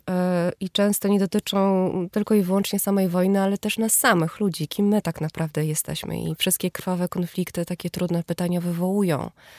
To nie jest pierwszy i miejmy nadzieję, że ostatni, ale, ale nie wiadomo, czy ostatni taki konflikt w historii. Wojna to jest też e, polityka, to jest też strategia, ambicje militarne, wszystko to, co dzieje się przed naszymi oczami od 24 lutego. Mamy teraz wydarzenie, które, no właśnie, chciałam Cię o to zapytać, o wagę tego, co zostało ogłoszone w środę przez ministra obrony Rosji, że Rosjanie wycofują się z Hersonia. Co to znaczy na tle tego wszystkiego, co dzieje się od kilku miesięcy, czyli tych wszystkich wielkich, ambitnych, śmiałych, buńczucznych e, planów e, i zapewnień Rosji, redukowanych przez Ukraińców i przez sojuszników. To jest jakiś punkt zwrotny? To jest kolejny punkt zwrotny? To jest kolejna wizerunkowa porażka Putina, bardzo y, duża porażka, tak y, no, w skali porównywalnej do wycofania się spod Kijowa albo odbicia Charkowszczyzny bo Hersoń był jedynym miastem wojewódzkim, jedynym miastem obwodowym, który udało się Rosjanom zająć. I to nie w wyniku walk, nie w wyniku bohaterstwa e, czy, czy znajomości sztuki wojennej, tylko w wyniku zdrady, w wyniku zdrady w służbach specjalnych ukraińskich, e, ale utrata tego miasta no, prestiżowo jest ogromną porażką. Tam widać, że system został jakoś w, e, rosyjski przesterowany trochę, bo Kadyrow nawet wypowiada się, że to dobrze, że nie będzie ofiar, widać, że zostało, że, że, że dosta, została dokręcona śruba tym wszystkim betonowym nowym przedstawicielom elit e, rosyjskich, władzy i wojska. E, najprawdopodobniej ten Herson obiektywny, obiektywnie był nie do obrony, bo Ukraińcy długo się przygotowywali do tego, żeby pod to miasto podejść, poniszczyć mosty, za pomocą których dostarcza się amunicję, żywność i całą logistykę. E, to jest miasto na prawym brzegu Dniepru, także e, odcięcie Rosjan i urządzenie im tam kotła mogłoby no to najprawdopodobniej chodziło po prostu o to, że ktoś w elitach wojskowych rosyjskich, czy może nawet sam Putin, po prostu zaczął szacować, że e, decyzja e, o pozostaniu i krwawy kocioł dla żołnierzy rosyjskich jest jeszcze większą porażką mhm. wizerunkową niż opuszczenie tego miasta i e, zaliczenie w ten sposób z ich punktu widzenia nieco mniejszej porażki wizerunkowej. No, natomiast no, to jest upadek, bo przecież w tym Hersoniu jeszcze niedawno odbyły się te pseudoreferenda, w których zapewniano, że Rosja pozostanie tam na zawsze. To samo się działo na Charkowszczyźnie, też przekonywano, e, kolabora kolaboranci lokalni przekonywali, że Rosja pozostanie tam na zawsze. Także nie ma bardziej, bo to też się odbywa na, ta wojna odbywa się w sferze pewnej mitologii, pewnych symboli. Nie ma lepszego rozmontowania tej symboliki rosyjskiego świata niż pogonienie e, Rosjan z Hersonia, czy z miast, w których obiecali, że flaga rosyjska zawiśnie tam na zawsze. I to jest też dowód pokazujący, jak e, Rosjanie traktują tą część e, okupowanych terytoriów jako, jako coś drugiej drugiej kategorii, coś, co, co, co, co nie wymaga większego tłumaczenia, dlaczego stamtąd uciekli. Przecież obiecali, że będzie tam Rosja na zawsze, a tymczasem zwinęli się, spakowali plecaki i się zwinęli. To nie jest też tak, że oni pozwolą Ukraińcom coś w tym Chersoniu konstruktywnego zbudować. E, okopią się po drugiej stronie i po prostu będą to miasto ostrzeliwać i ruinować. Taki, tak, tak, tak, takie są przewidywania. E, nie zdecydowali się na tą krwawą walkę o miasto, bo jeden, jeden ze scenariuszy zakładał, że wykorzystają po prostu wszystko to, co grało na niekorzyść e, Rosjan przy obleganiu miast, czyli że jeżeli Ukraińcy zdecydują się oblegać Hersoń lub do niego wejść, też będą musieli zapłacić ogromną cenę. E, Ukraińcy e, nie są skłonni tak bardzo do płacenia ceny e, żyć, poświęcania bezsensownego swoich żołnierzy w walkach miejskich, takiego poświęcania w, taki, oni, oni nazywają mielonką żołnierzy rosyjskich. Rosjanie nie mają z tym problemu. Wysyłają tą mielonkę z, z mobilizacji, która jest po prostu zabijana przez, przez wojsko ukraińskie. Ukraińcy mają trochę inny pogląd w tej sprawie. E, natomiast no, porażka Rosjan w Chersoniu jest jednoznaczna już dziś. To jest kolejny, kolejny, kolejny punkt na mapie rozmontowywania tej mitologii putinowskiej, którą zaczął tworzyć po 2000 roku, po, w momencie, gdy objął władzę.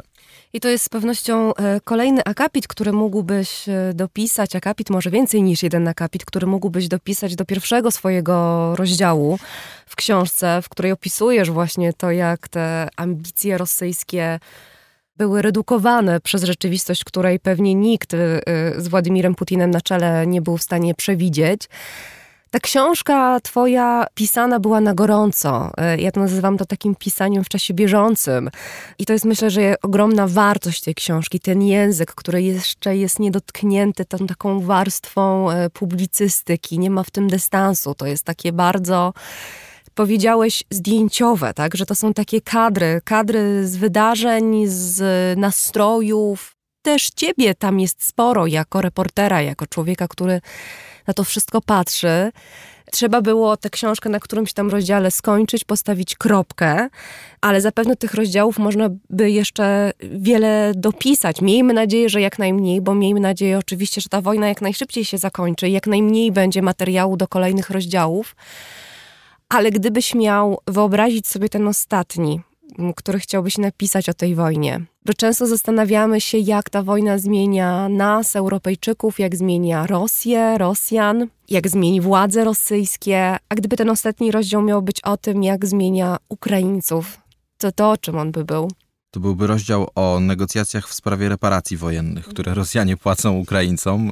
E, to, to, to byłby najodpo, na, na, najbardziej optymistyczny rozdział, ale e, no nie wiem, czy można założyć aż tak, tak, e, tak, na, tak naiwny jednak mimo wszystko bieg wydarzeń. E, natomiast jeżeli Ukraińcy zaczną te tereny e, odbijać i przywracać życie w miejscach, w których byli Rosjanie, niewykluczone, że wraz z sypaniem się systemu Putina uda się nawet wejść dalej na wschód pod, do Doniecka, pod Donieck, co są zresztą tu widać po ruchach wojsk ukraińskich, że takie są ambicje, żeby udowodnić, że ta stolica Donieckiej Republiki Separatystycznej, ona nie jest bezpieczna i że, że Ukraińcy są w stanie przegonić stamtąd separatystów to e, na pewno jednym z rozdziałów byłby rozdział o jakiejś próbie porozumienia się pomiędzy tymi Ukraińcami, którzy zdecydowali się poprzeć separatyzm, e, a, a, a Ukraińcami, którzy byli przez cały czas wierni Kijowowi. E, takie procesy po, pojednania, one miały miejsce. No, to po apartheidzie znamy, znamy sytuację szukania takie, takiego porozumienia ale to jest jeszcze rzeczywiście przed narodem ukraińskim, przed społeczeństwem ukraińskim otwarty rozdział. To jest e, biała e, kartka, którą, którą Ukraińcy dopiero będą e, musieli zapisać. Zbigniew Parafianowicz, dziennikarz Dziennika Gazety Prawnej oraz autor wielu książek, w tym tego najnowszego reportażu Śniadanie pachnie trupem, reportażu, który serdecznie Państwu polecam. Dziękuję bardzo. Dziękuję. Не забудемо і не пробачим Сонце світить, але небо плаче.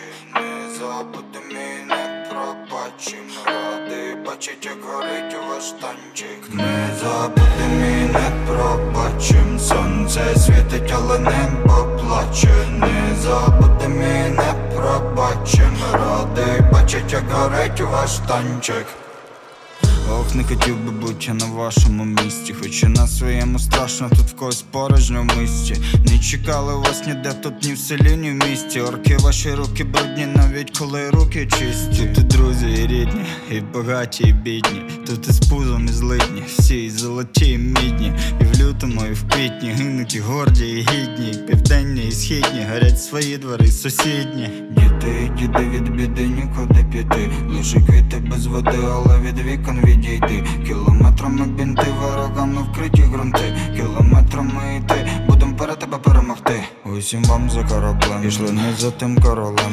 Рубль падає, як бомба, гривня летить журавлем. Усім вам за кораблем, пішли не за тим королем. Героїв наших ми ніколи не забудемо імен не забудем і не пробачим. Сонце світить, але небо плаче. Не забудем і не пробачим. Радий бачить, як горить ваш танчик. Не забудем і не пробачим. Сонце світить, але небо плаче. Не забудем і не пробачим. Радий бачить, як горить ваш танчик навіть якщо скажуть, що буква З це У Ви повірите, поки ми віримо ЗСУ Навіть якщо скажуть борщ кастролі, це все суп Ви повірите, поки ми віримо ЗСУ Руський мір позорить сам себе, позорить навіть війни. Сука, руки забери від Маріуполя, не твій. Руський цар закони пише сам нехтуючи біблійні. Світі тиранам не місце вийде отсюда розбійник. В небо мрія, що злетить над вільною Україною, але біль не переболить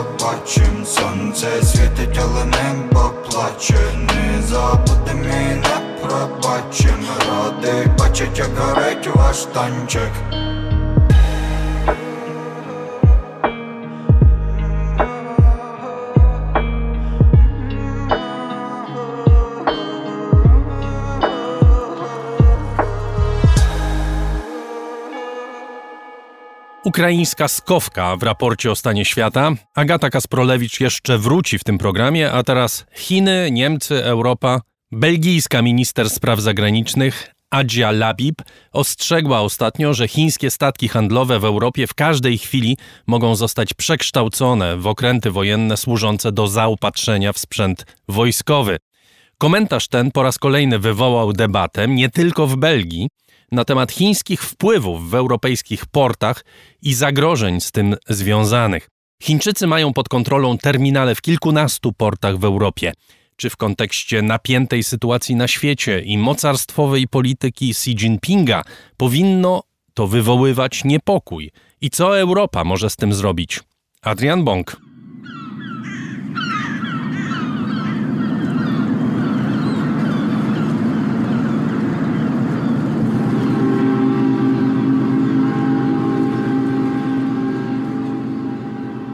Port w Hamburgu. Największy niemiecki port jeden z największych w Europie. Nazywany bramą do świata. W ostatnim jednak czasie coraz częściej mówi się, że może to być brama do świata chińskiego. W Hamburgu obecnych jest ponad 500 chińskich spółek i ta liczba ciągle rośnie. Wiele z nich zaangażowanych jest w wymianę handlową. W ostatnich tygodniach uwagę świata zdobyła szczególnie jedna firma Costco, której niemiecki rząd sprzedaje udziały w porcie. To jedna z największych państwowych chińskich firm. Już rok temu uzgodniono, że obejmie ona 35% udziałów w hamburskim terminalu kontenerowym. Sprawa wywołała wiele kontrowersji, bo zaczęto obawiać się, że Chińczycy będą mieli zbyt duży wpływ na działanie terminalu i łańcuchy dostaw. Rząd Niemiec ostatecznie zgodził się na te transakcje mimo ostrzeżeń ze strony służb wywiadowczych. Costco ma jednak zamiast 35% mieć 25%, co według niemieckich władz uniemożliwia chińskiej firmie jakąkolwiek władzę nad terminalem. Mówi dr Sebastian Płóciennik z Ośrodka Studiów Wschodnich. Chiński inwestor nie będzie miał mniejszości blokującej. Warto też podkreślić, i te argumenty słychać z obozu, nazwijmy to w cudzysłowie, Olafa Scholza, że nie chodzi o sprzedaż fizycznego terminalu, tylko udziałów w spółce, która zarządza tym terminalem. Grunt, jak również budynki, to wszystko cały czas należy do, do Hamburga. Druga rzecz, port w Hamburgu musi konkurować z Rotterdamem i z Antwerpią. To są tacy najbliżsi konkurenci, gdzie chiński inwestor Costco jest już obecny. I Niemcom zależy na tym, by jednak przekierować część handlu z Chinami do Hamburga. Natomiast nie ulega wątpliwości, że jest to wpuszczenie Chińczyków do infrastruktury krytycznej, którą należy rozpatrywać nie tylko w kontekście niemieckim, ale również europejskim, bo to jest któryś z kolei port, do którego wchodzą Chińczycy. I co więcej, Chińczycy są znani z takiej strategii salami, to znaczy drobnych kroków, uzyskiwania ustęp i zdobywania coraz większych wpływów w tych firmach, które y, przejmują. I tego chyba najbardziej obawiają się krytycy tego rozstrzygnięcia. Poprzednim tygodniu premier Niemiec Olaf Scholz złożył wizytę w Chinach. Jeszcze przed tą wizytą oświadczył, że Niemcy muszą w dalszym ciągu robić interesy z Chinami i dał do zrozumienia, że nie ma zagrożenia dla bezpieczeństwa kraju.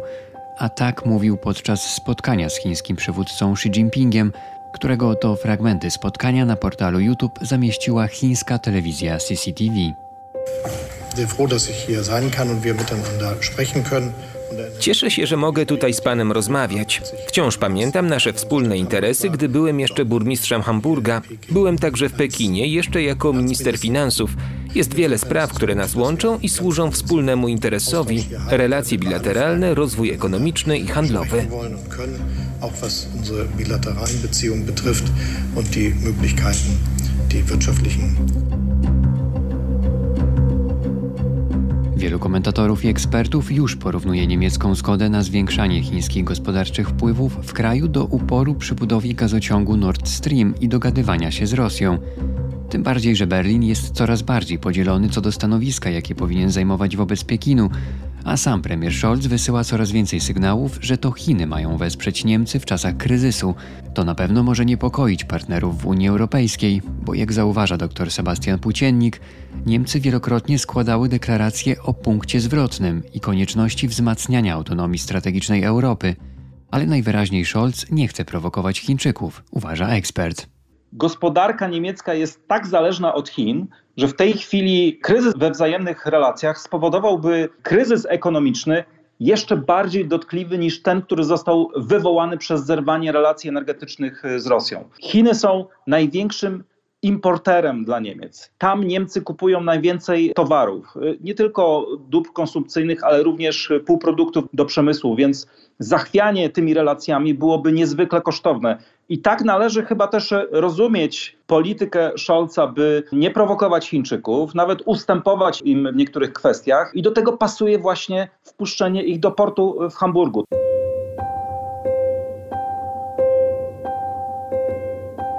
Ale w Niemczech o chińskich udziałach w portach i innej infrastrukturze krytycznej przynajmniej się dyskutuje.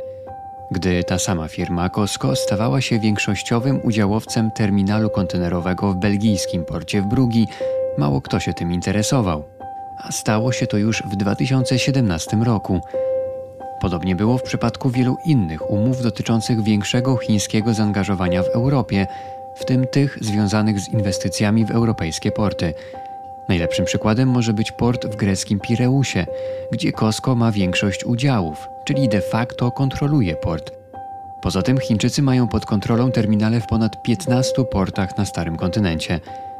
Mówi Grzegorz Stec z niemieckiego think tanku Merix, zajmującego się relacjami europejsko-chińskimi. Oczywiście flagową kwestią jest e, Pireus. Mamy też inwestycje w Zeebrugge w Belgii, w Walencji w Hiszpanii, w De Flandres e, w Belgii, e, również inwestycje w Holandii, Malcie i we Francji. I tutaj jeśli chodzi o procent inwestycji w te terminale, no to jest on dość mocno zróżnicowany, dlatego że na przykład w Pireusie faktycznie Costco ma pełną kontrolę nad e, terminalem, o tyle w Antwerpii to jest 20% udziałów. Oczywiście nawet takie mniejsze zaangażowanie stawia dużo wyzwań, jakby znaków zapytania, również jeśli chodzi o te kwestie związane z bezpieczeństwem, z dostępem do danych, e, innymi tego typu kwestiami. Czy to powinno wywoływać niepokój? Biorąc pod uwagę fakt, że państwem środka rządzi komunistyczna partia, na której czele stoi polityk, który wyrasta na nowego chińskiego cesarza, obawy wydają się być uzasadnione.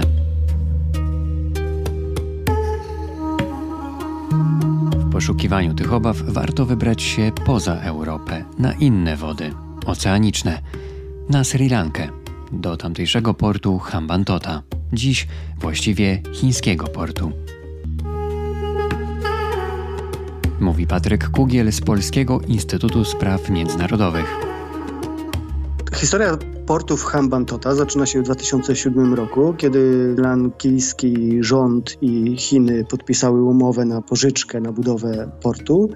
I ten port budowany był od 2007 roku. Później w 2017 roku Sri Lanka miała poważne problemy ze spłatą swojego zadłużenia międzynarodowego i podpisała umowę z chińską firmą, sprzedając jej na 99 lat udziały w zarządzaniu portem w Hambantota, dzięki temu uzyskując ponad miliard dolarów na spłatę innego zadłużenia.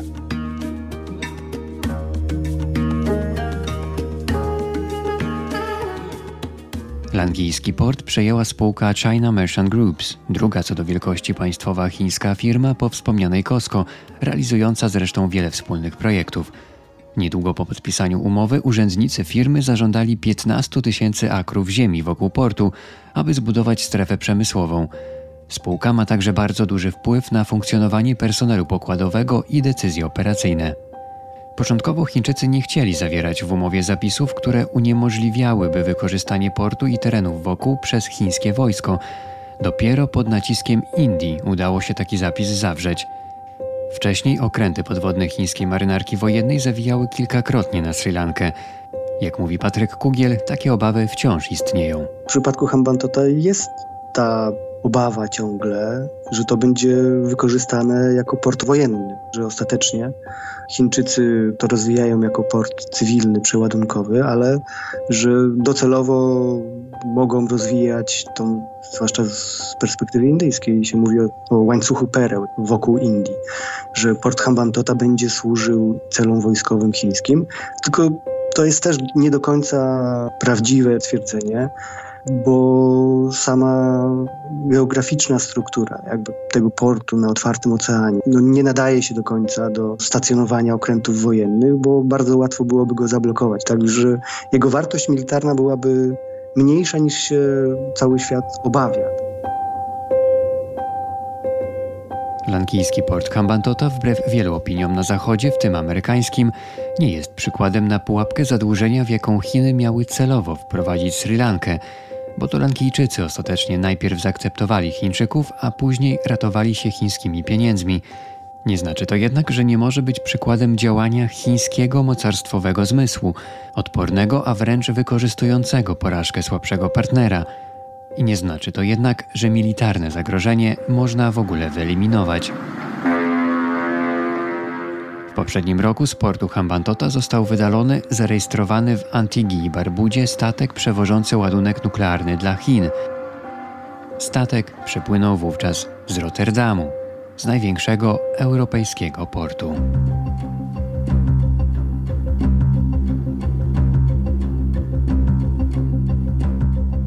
Oczywiście państwom europejskim daleko do powtórzenia sytuacji znanej ze Sri Lanki, a chińskie wpływy w portach na starym kontynencie i rzeczywista nad nimi kontrola są o wiele mniejsze, ale zaniepokojenie wydaje się być uzasadnione. Słowa belgijskiej minister spraw zagranicznych o tym, że chińskie statki towarowe mogą być w każdej chwili przekształcone w okręty wojenne służące do zaopatrzenia w sprzęt wojskowy, nie są odosobnione. Sama minister wypowiedziała je na podstawie raportu profesora Jonathana Horslaga z Wolnego Uniwersytetu w Brukseli, który nie od dziś podnosi takie zagrożenie. Niedawno dwóch amerykańskich ekspertów, w tym profesor Isaac Cardon z Naval War College, instytucji naukowej należącej do marynarki wojennej USA, opublikowało pierwszy tak obszerny raport na temat chińskich wpływów w światowych portach – jego współautor mówi raportowi, że chińskie firmy są zobligowane wręcz do współpracy z chińskimi władzami i mogą realizować także zadania wojskowe. The one that we look at really closely in one of our papers is to what extent does this network of commercial port terminals that Chinese firms operate support People's Liberation Army. W naszym raporcie zajmowaliśmy się między innymi tym, w jakim stopniu sieć komercyjnych terminali portowych obsługiwanych przez chińskie firmy może wspierać działalność chińskiej armii ludowo-wyzwoleńczej poza granicami państwa. Uh, I odpowiedź brzmi w całkiem znacznym stopniu. Armia ludowo-wyzwoleńcza, zwłaszcza marynarka wojenna, wykorzystują terminale, które są własnością chińskich firm i są przez nie obsługiwane na wiele sposobów.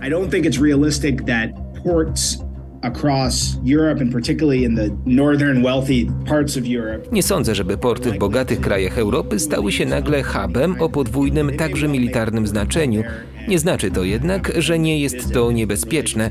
Największy potencjał strategiczny dla wojska, przynajmniej jeżeli chodzi o Europę, tkwi w logistyce i wywiadzie. For the military at least lies in logistics and intelligence and we go into this in some detail in the paper. Mówi profesor Isaac Cardon i dodaje, że przejmowanie kontroli nad portami w Europie jest dla Chin alternatywą dla baz wojskowych. Chiny posiadają zaledwie jedną zagraniczną bazę wojskową w Djibouti. It's not a particularly wise choice for them to try to build a whole network of military bases around the world because at every turn they're going to be counteracted or counterbalanced or contested in some way by the United States and its alliance network. Tworzenie takich baz nie byłoby zbyt mądrym posunięciem, bo spotkałoby się z oporem, kontestacją i równoważeniem innymi bazami przez Stany Zjednoczone czy sojuszników NATO. Dodatkowo dla nich strategiczne znaczenie wojskowe ma przede wszystkim wschodnie wybrzeże Chin czy generalnie zachodni Pacyfik, więc takie bazy nie są specjalnie potrzebne. Sieć portów handlowych, nad którymi można mieć kontrolę czy wpływy, ma nawet większe znaczenie strategiczne w przypadku konfliktów that Chinese firms and the Chinese party state effectively have built up around the world is a real strategic asset for them. Tym bardziej, że chińscy potentaci mówią jednym głosem z tamtejszymi władzami, jak na przykład wspomniana już kilkakrotnie firma Costco, która odpowiada za częściowe przejęcie terminalu w Hamburgu, a także kilku innych w Europie. Grzegorz Stec z Merix zwraca jednak uwagę, że poza zagrożeniem militarnym czy wywiadowczym, innym realistycznym być może nawet o wiele bardziej, jest zagrożenie gospodarcze. Firma Costco z pewnością poza interesem ekonomicznym, jak i inne chińskie firmy realizuje interes władz w Pekinie i może liczyć na państwową pomoc. Fundamentalną kwestią jest to, że Costco stanowi część tego łańcucha dostaw po stronie chińskiej jest w stanie uzyskać wsparcie ze strony e, banków państwowych, dostęp do surowców produkowanych przez chińskie państwowe spółki i następnie konkurować jednocześnie z europejskimi operatorami. Może kierować tak naprawdę w dużej mierze swoimi operacjami do konkretnych europejskich portów. Stąd nie jest to, ze względu na to, w jaki sposób funkcjonują nasze gospodarki, równoprawna konkurencja ze stroną europejską, gdzie mamy do czynienia z bardzo ograniczonymi restrykcjami, jeśli chodzi o subsydia, które są przekazywane europejskim firmom. Pytanie też, jak zachowają się chińskie firmy w razie pogłębiających się konfliktów na linii Chiny-Unia Europejska. I czy wówczas europejskie terminale mogą stać się kartą przetargową, albo mówiąc inaczej, zakładnikiem Pekinu, co miało miejsce chociażby w przypadku interesów z Rosją, zauważa dr Sebastian Płóciennik. Był taki przypadek w Bawarii, gdzie sprzedano firmę paliwową Rosnieftowi i okazało się, że Rosjanie byli w stanie poprzez udział no, zdecydowanie mniejszościowy jednak wpływać na decyzje firmy i blokować istotne dla przyszłości tej firmy decyzje.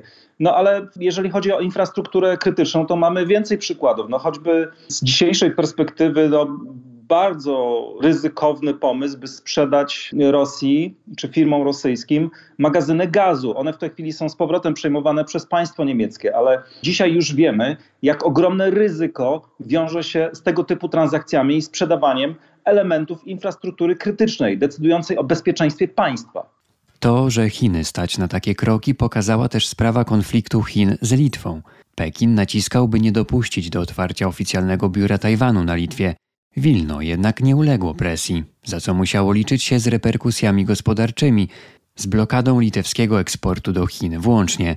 Chińskie wpływy i szantaże rozlały się jednak po całej Europie przypomina Grzegorz Stec. W momencie nałożenia przez Chiny sankcji na Litwę, chińskie podmioty kontaktowały się zwłaszcza z niemieckimi firmami, domagając się, aby w ich łańcuchach dostaw nie znajdowały się dobra produkowane na Litwie. Oczywiście w łańcuchach dostaw tych produktów niemieckich, które później wysyłane są do Chin.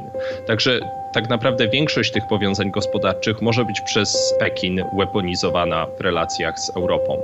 Weaponizowana, czyli wykorzystywana jako wszelkiego rodzaju broń. Broń przede wszystkim ekonomiczna, bo to właśnie szantaże gospodarcze mogą okazać się najbardziej dotkliwe dla Europy.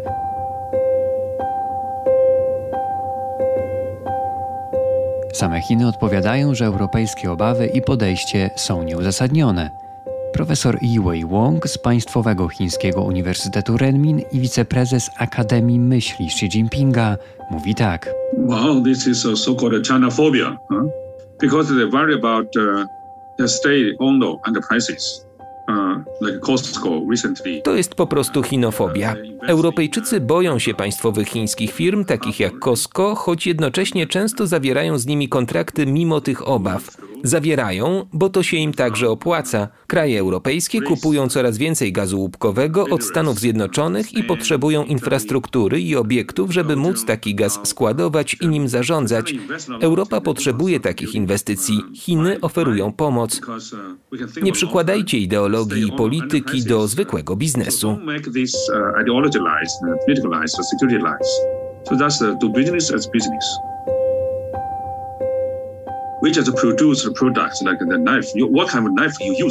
Czy jeśli Chiny wyprodukują nóż, a wy go użyjecie w akcie przemocy, jeśli nim kogoś zabijecie, to oskarżycie wówczas Chiny, że to one go wyprodukowały? To są wasze porty i wasze decyzje, kogo do tych portów wpuszczacie i na jakich zasadach. To jest wasza suwerenność. Jesteście sojusznikiem Stanów Zjednoczonych, jesteście w NATO. Możecie przecież zagwarantować, że jakiś port nie będzie użyty w celach militarnych. Nie macie prawa zrzucać winy na Chiny.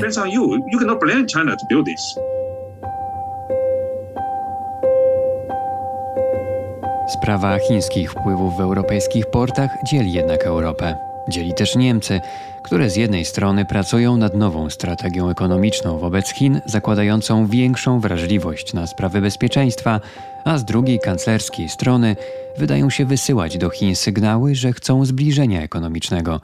Ale nie tylko Niemcy są podzielone w tej sprawie, zauważa dr Sebastian Płóciennik. Scholz jadąc do Chin powiedział, że jedzie też w imieniu Unii Europejskiej. To jest oczywiście trudne, ponieważ stanowiska co do tego, jak kształtować relacje z Chinami, nie są e, w Europie jednorodne. Francja na przykład stawia na to, by Europa w ogóle stała się takim swego rodzaju mocarstwem, budować autonomię strategiczną e, kontynentu. I to oznacza również dużo twardsze stanowisko wobec Chin. Z kolei Europa Środkowa i Wschodnia, w tym Polska, wychodzą z założenia, że z Chińczykami trzeba twardo, ale we współpracy z Amerykanami. Tego elementu współpracy i koordynacji z USA niekoniecznie jest tyle w stanowisku francuskim.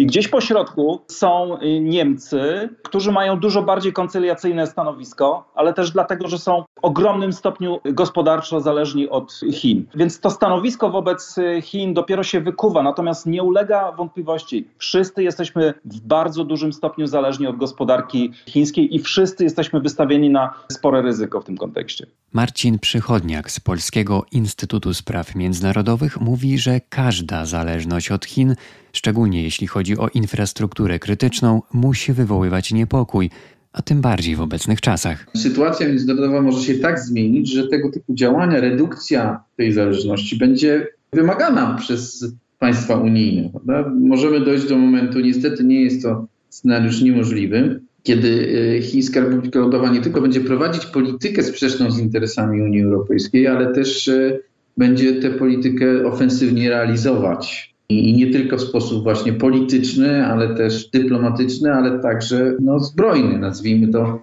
już mówiąc konkretnie na przykład odnośnie do Tajwanu.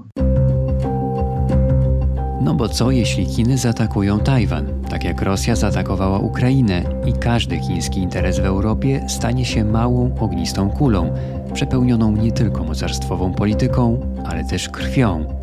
Wówczas porty w Pireusie czy w Hamburgu będą oknem na świat, przed którym w kontekście wojny w Ukrainie już dawno zamknęliśmy drzwi. Tylko jak zamknąć drzwi, do których klucze leżą także w Pekinie? Dla raportu o stanie świata Adrian Bong. Agata Kasprolewicz jest z nami znowu w studio. Witam cię ponownie. Dzień dobry, raz jeszcze. Zbliża się drugi poniedziałek miesiąca, a zatem raport o książkach. Co w nim będzie? W listopadzie opowieść przywieziona z Izraela. Mówiłam Państwu, że szykuję niespodziankę. To jest opowieść Lizzie Doron, ta niespodzianka. Lizzie Doron, pisarka izraelska, chociaż dzisiaj mówi o sobie, że jest pisarką izraelsko-niemiecką bez swojego języka. Dlaczego? To się okaże w poniedziałek, bo to historia zbyt skomplikowana i zbyt emocjonalna pewnie, żeby w skrócie o niej opowiadać. To była niespodzianka także dla mnie, bo muszę przyznać, że wydawało mi się, że spotkam się z Lizzie Doron po to, żeby porozmawiać chwilę o tym, jak e, izraelscy pisarze, jak świat literacki patrzy na te przemiany polityczne, które w Izraelu się dzieją. Zamiast tego usłyszałam przepiękną historię, przepiękne świadectwo niezwykle skomplikowanego życia, przesyconego bólem, ale przesyconego też e, literaturą od samego początku.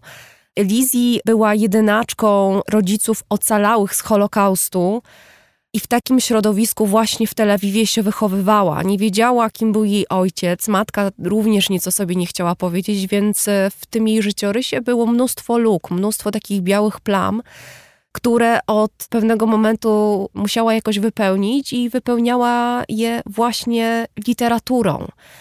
Spokojne czasy to jest jedna z najbardziej znanych książek e, Lizzie Doron, w którym w dużej mierze pisze o sobie, o tym doświadczeniu właśnie drugiego pokolenia ocalałych z Holokaustu. Dlaczego tej książki nie da się kupić w Izraelu, co dla mnie również było wielkim zaskoczeniem, ale dopiero Lizzie i Doron opowiedziała mi, dlaczego tak jest.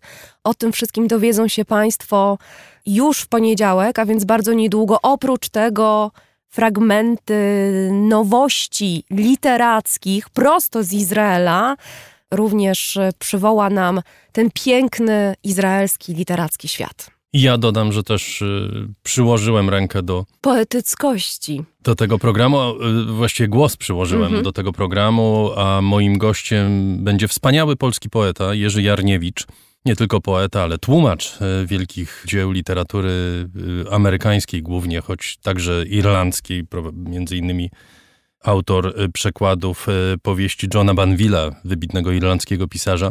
Porozmawiamy o poezji, o najnowszym tomiku Jerzego Jarniewicza. Poezja jest to liryczna, bezwstydna, powszednia, traktująca o rzeczach, które dotykają nas wszystkich – wychodząca poza schematy i myślę, że dotykająca każdego z nas, kto y, chce się wziąć za czytanie poezji. To jest taki moment, kiedy poezja ukrywa się gdzieś w niszach, wypychana przez różne inne gatunki literackie, ale może y, dlatego między innymi warto o niej rozmawiać w takim programie jak Raport o Książkach, na który zapraszamy w poniedziałek od popołudnia wczesnego, mam nadzieję, już będzie ten program dostępny. Bardzo serdecznie zapraszam również ja. Szanowni Państwo, raport o książkach, raport o stanie świata, raport na dziś, wszystkie inne formaty raportu, które już są albo jeszcze będą, powstają dzięki Państwu. I za to bardzo dziękujemy.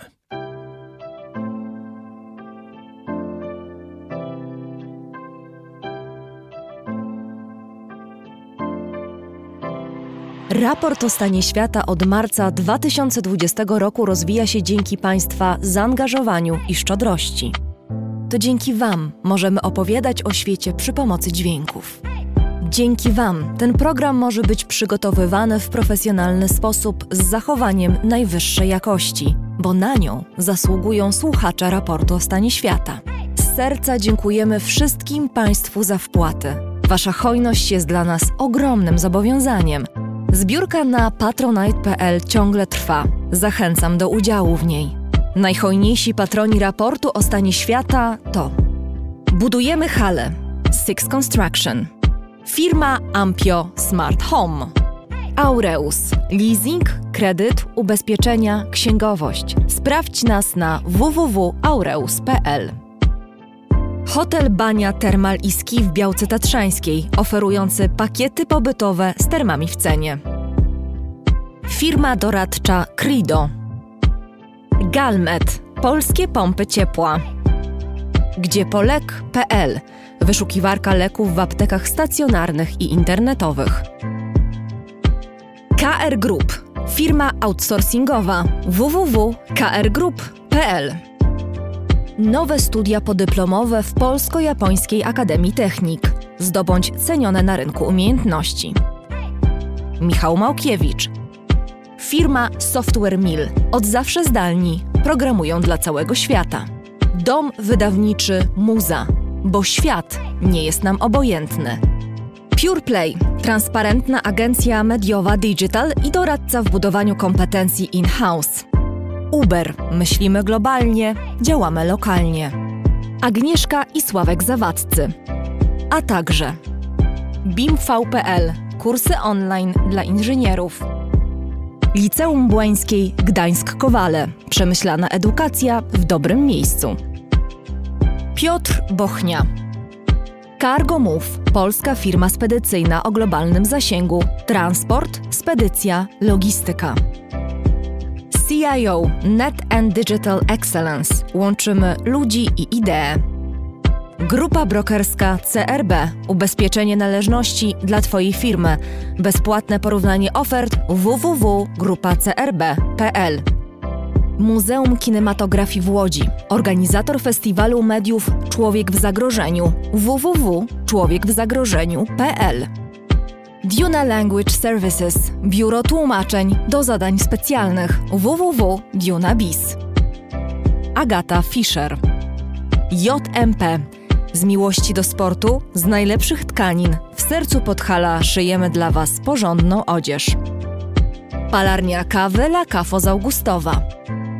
LSB Data. Dedykowane aplikacje internetowe dla biznesu. Masz pomysł? Zrealizujemy go. lsbdata.com Wydawnictwo Uniwersytetu Łódzkiego. Wydawca książek serii Krótkie Wprowadzenie. Wszystko, co trzeba wiedzieć. Aplikacja Moja Gazetka. Polska proekologiczna aplikacja zakupowa z gazetkami promocyjnymi i nie tylko. Moja Gazetka. Kupuj mądrze. Firma Prosper z Sosnowca. Hurtownia elektroenergetyczna i właściciel marki Czystuś. Drukarnia cyfrowa totem.com.pl. Dla nas książka zasługuje na najwyższą jakość. Fundacja Wasowskich, opiekująca się spuścizną Jerzego Wasowskiego i wydawca książek Grzegorza Wasowskiego. Szczegóły na wasowscy.com. Wayman oprogramowanie wspomagające firmy inżynieryjne w zarządzaniu projektami, stworzone przez polskich inżynierów dla sektora projektowego www.wayman Software. Dziękujemy bardzo. To dzięki Państwu mamy raport o stanie świata.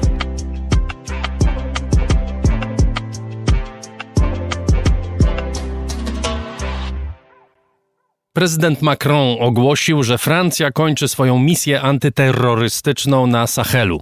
Misja nosiła nazwę Operacja Barkan, a jej celem była walka z organizacjami ekstremistycznymi w Nigrze, Mali, Burkina Faso, Czadzie i Mauretanii. To jest w dużej mierze wymuszona różnymi okolicznościami zmiana priorytetów strategicznych Francji, stopniowe odejście z Afryki, zmiana również w myśleniu na temat zagrożeń dla siebie i dla Europy. Nowa strategia Francji, ogłoszona przy okazji wystąpienia Macrona, zakłada, że głównymi zagrożeniami dla Francji jest powrót do tradycyjnej wojny między państwami, wojna hybrydowa, a głównym celem Chin jest zastąpienie Stanów Zjednoczonych jako lidera światowego.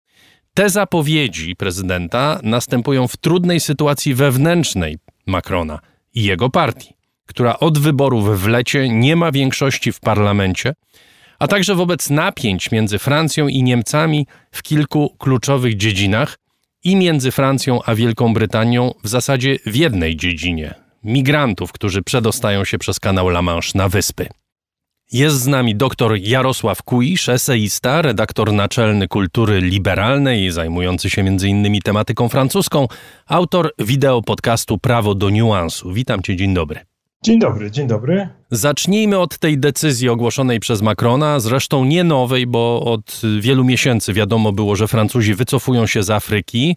Jakby na to nie patrzeć, to jest w pewnym sensie porażka nie tylko Macrona, ale kolejnych rządów francuskich, co najmniej od ponad dekady, które są zmuszane do stopniowego wycofywania się z Afryki, prawda?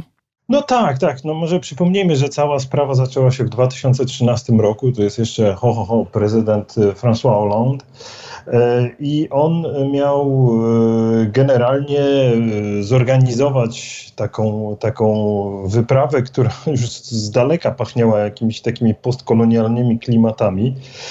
Mianowicie walka z dżihadystami w rejonie Sahelu.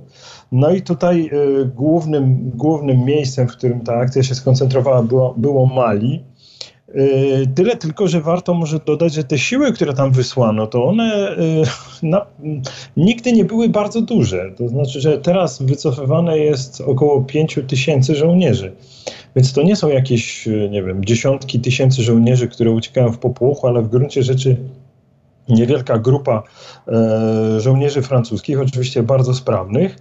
A w wymiarze politycznym, no to pytanie, po co tam weszliśmy i y, czy powinniśmy tam y, zostać, to od 2013 roku w zasadzie zadawano sobie w, we Francji.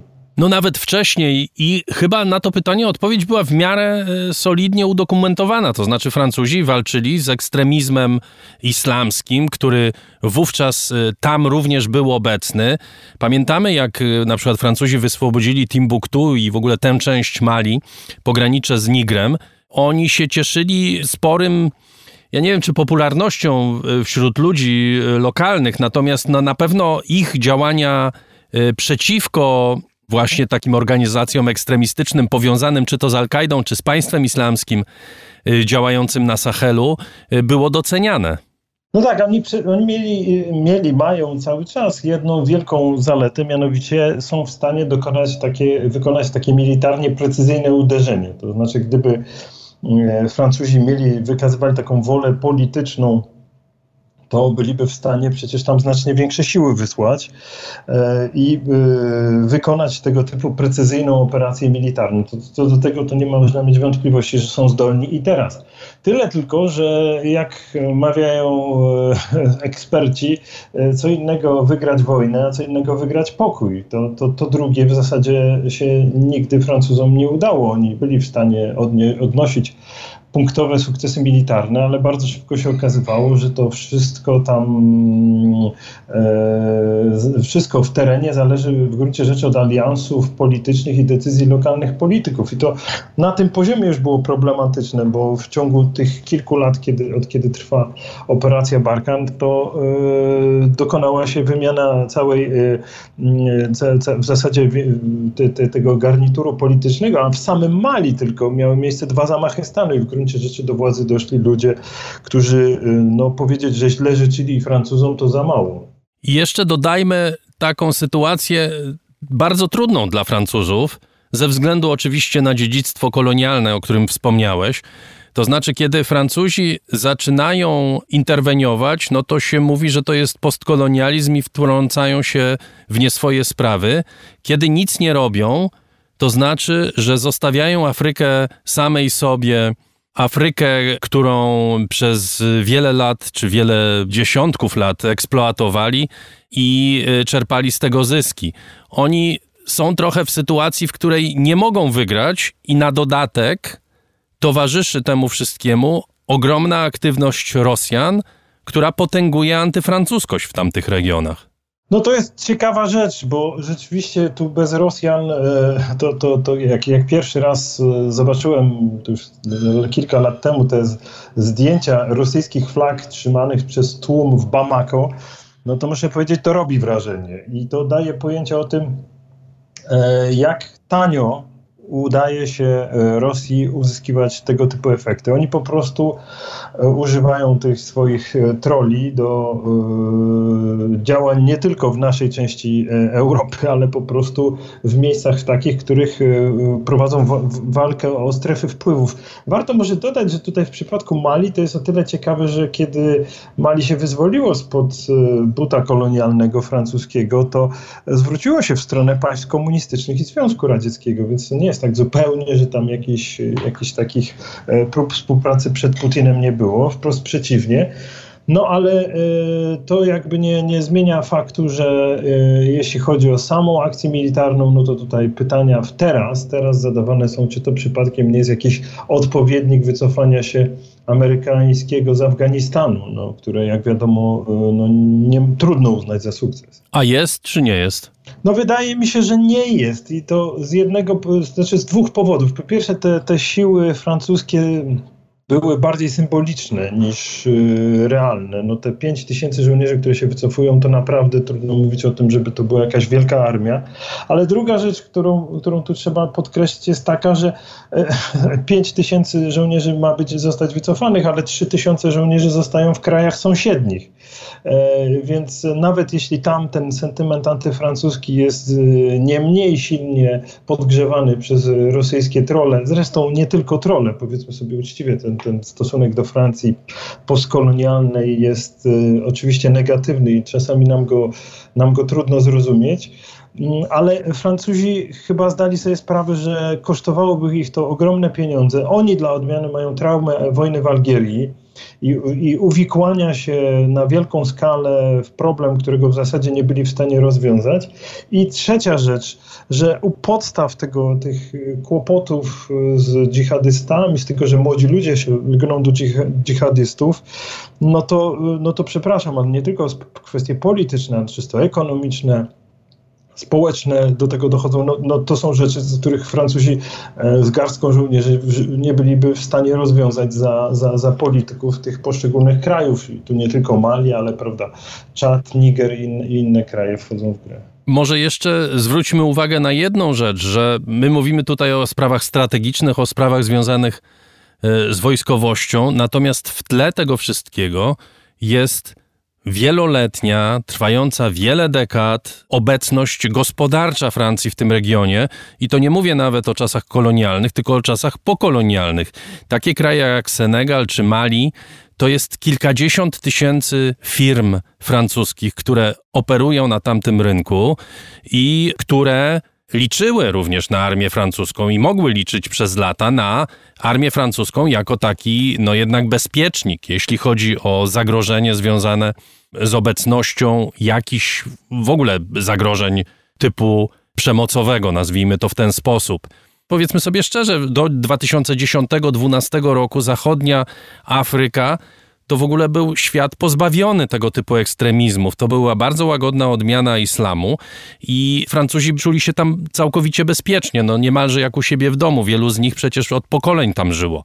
I teraz to jest również zagrożenie dla nich ta polityka, o której mówisz, jeżeli mogę wejść w słowo, to jest polityka również uświęcona tradycją. No przecież ten e, schemat e, współpracy w warunkach postkolonialnych, który naszkicowałeś tak e, dobrze, to jest schemat wypracowany jeszcze w czasach de Gaulle'a. No przecież to był pomysł taki, że wycofujemy się politycznie z tych poszczególnych państw afrykańskich, w których gołym okiem widać, że koszty utrzymania wpływów są zbyt duże. Zostawiamy władzę władzą politykom lokalnym, e, i którzy gwarantować mają nasze interesy i w razie potrzeby przychodzimy z e, pomocą, a jednocześnie e, biznesowo, no to prawda, po prostu to są, to są gigantyczne pieniądze. To jest ogromny, ogromny wpływ francuskie. Stąd dla Francuzów ta, ta obecność Rosjan, szczególnie w Mali, no była, była szokująca bo tam chodzi oczywiście również o, o, wpływy i pieniądze, nie tylko o to, żeby grupa Wagnera i, i trole rosyjskie zrobiły przykrość Francuzom. No i e, Francuzi odkryli właśnie w Afryce chyba głównie, wcale nie w Europie Środkowo-Wschodniej, e, groźbę, jaką niesie rozprzestrzenianie fake newsów, to, to, to, to pod względem militarnym, pod względem e, wojskowym. To, to, to muszę powiedzieć, że to komentarze były niesłychanie ciekawe, jak, jak e, francuscy politycy czy, czy, czy generałowie, które by mogli się wypowiadać w mediach, e, zwracali uwagę na to, że w zasadzie armia ma ogromny kłopot w sytuacji, w której opinię publiczną w e, takim kraju jak Mali e, czy Czad e, po prostu podgrzewa ktoś trzeci z zewnątrz e, niesłychanie tanimi środkami. Chciałbym, żebyśmy przeszli teraz do samej Francji i do e, pozycji Francji w Europie. To jest kraj, który w tym roku przeszedł dwa cykle wyborcze, no i na dodatek, tak jak wszystkie kraje w Europie, dotknięty jest e, skutkami wojny wywołanej przez Rosję. Jak wygląda w tej chwili pozycja Francji w Europie? Może zaczynając od tego, jak zmieniły się jej stosunki z Niemcami? No to jest bardzo ciekawy temat, ponieważ e, my wychowaliśmy się chyba na e, osławionym tandemie francusko-niemieckim. To już całe lata, prawda, takiego przyzwyczajenia, że e, ko, e, by, był e, dawno temu Konrad Adenauer i Charles de Gaulle, później Schmidt e, i, i, i Giscard d'Estaing, e, później e, wiem, Kohl z Mitterrandem i tak dalej. I te, te duety były tworzone w zasadzie aż po Macrona i Merkel.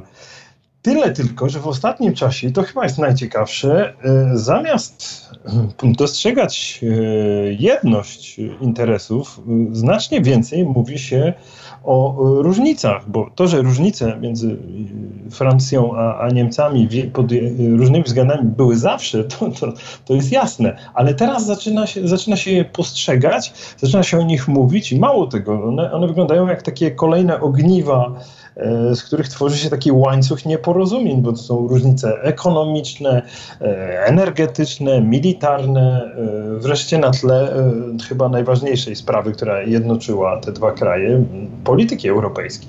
I rozkładając to na czynniki pierwsze, pierwsza rzecz, która się rzuca w oczy, to jest jednak odmienne podejście obu państw, na przykład do pomocy wobec Ukrainy. Francja jest znacznie bardziej zaangażowana w tę pomoc.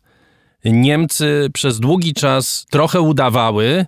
W tej chwili to się co nieco zmieniło, ale ten garb, który wyrobiony został przez ostatnie 30 lat, garb w postaci uzależnienia gospodarki niemieckiej od Rosji, bardzo jednak mocno wpływa na postrzeganie i tej wojny, i postrzeganie w ogóle całego świata przez Niemcy i Francję.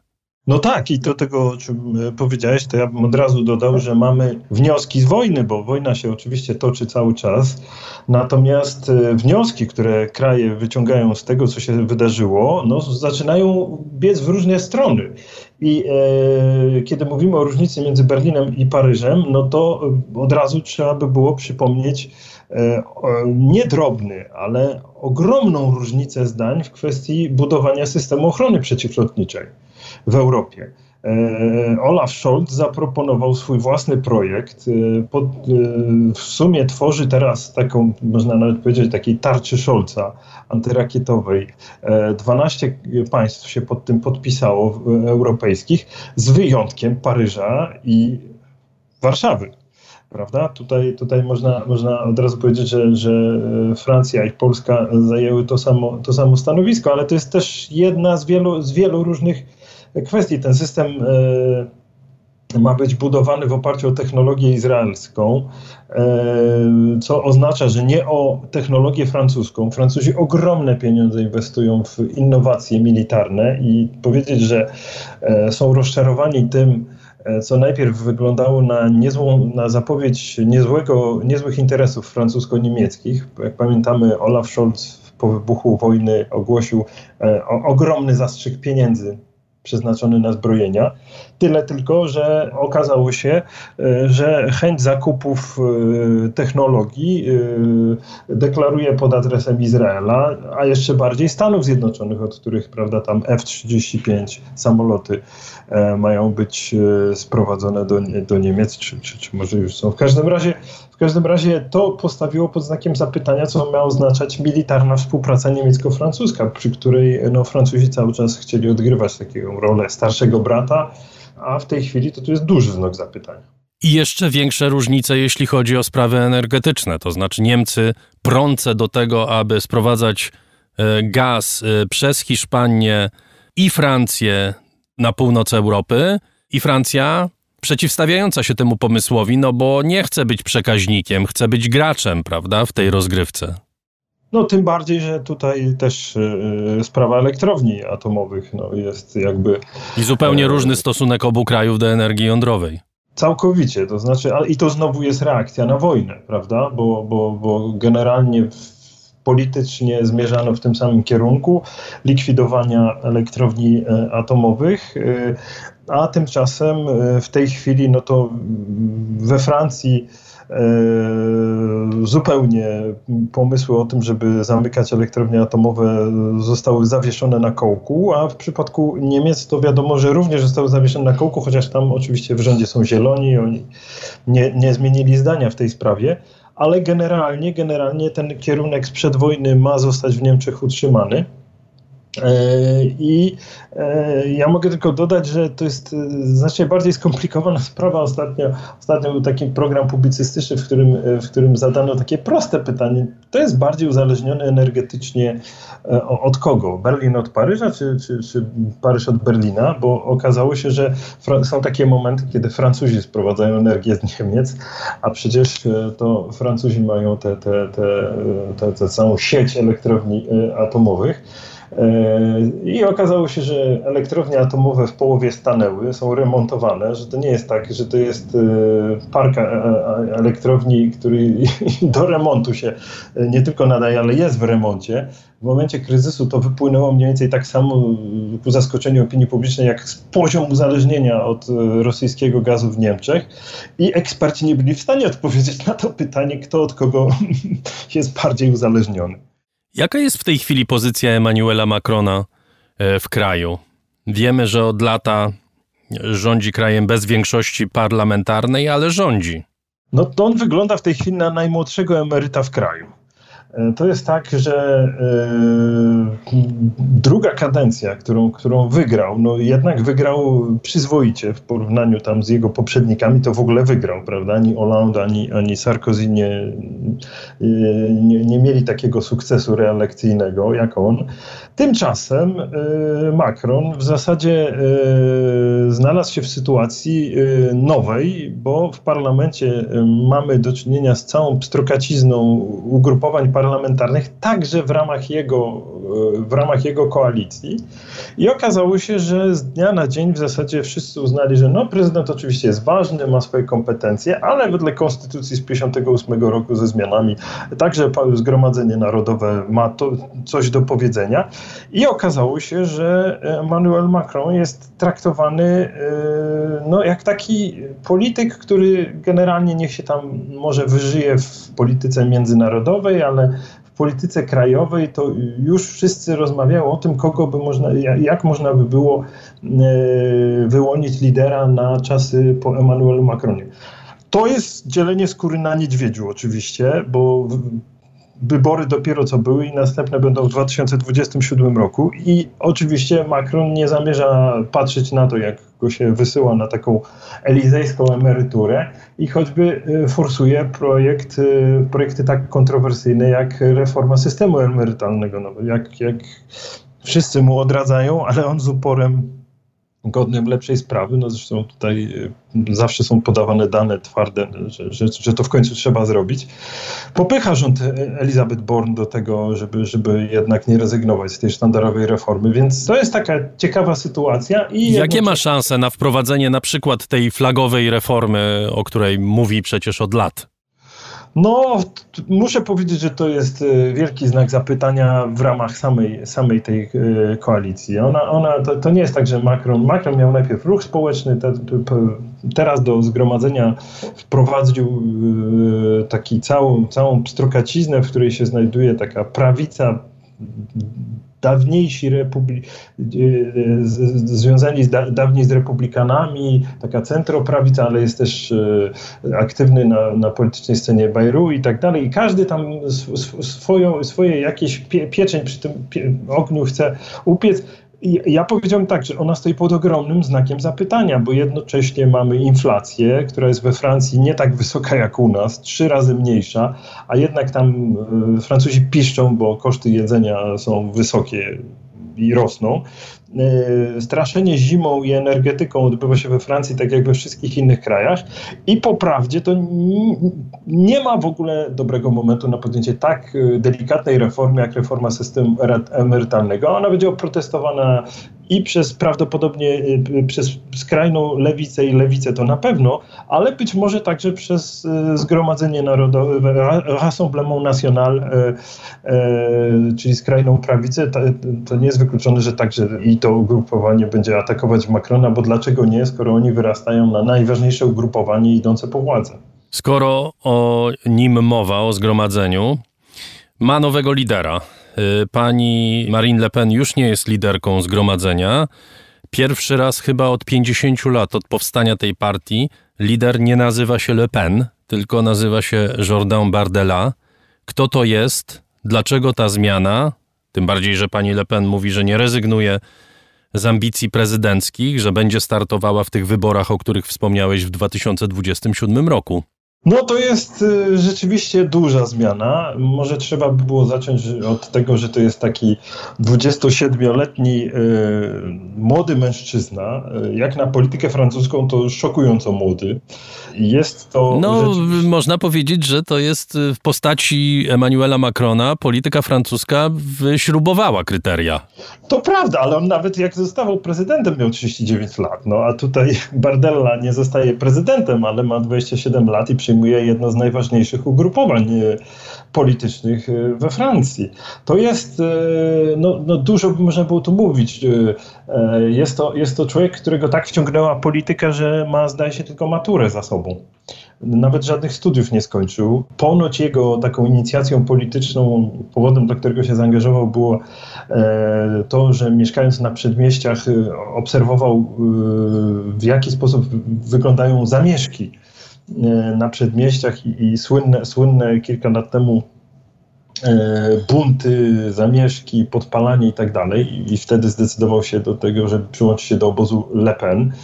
E, taka jest legenda. On jest młody, on jest osobą, która wedle chyba wszystkich rozsądnych przewidywań ma po prostu przejąć kierowanie partią polityczną po to, żeby reprezentować taki twardy, narodowy program jednocześnie atrakcyjny medialnie, bo chłopak nie bez powodu zrobił taką karierę, on po prostu miał swoje 5 minut i e, kiedy e, Marine Le Pen dała mu, mu zarządzanie partią e, interim, to on po prostu to wykorzystał, wycisnął jak cytrynę, w mediach było go dużo, świetnie mówi, występuje znakomicie, jeszcze na dodatek nie wygląda na agresywnego, a raczej na osobę, która jest momentami wręcz jakby niepewna siebie, ale nie boi się, idzie dalej. Ale to jest też, Jarku, to nowe pokolenie, czy nowy wizerunek dawnego frontu narodowego. To znaczy, to już trudno o tej partii mówić jako o partii rasistowskiej czy partii antysemickiej. Oczywiście, że takie im się co jakiś czas coś takiego wymyka, prawda? To znaczy wyjdzie jakiś starszy no teraz. E, polityk. Teraz Dokładnie w tej chwili jest, jest tego typu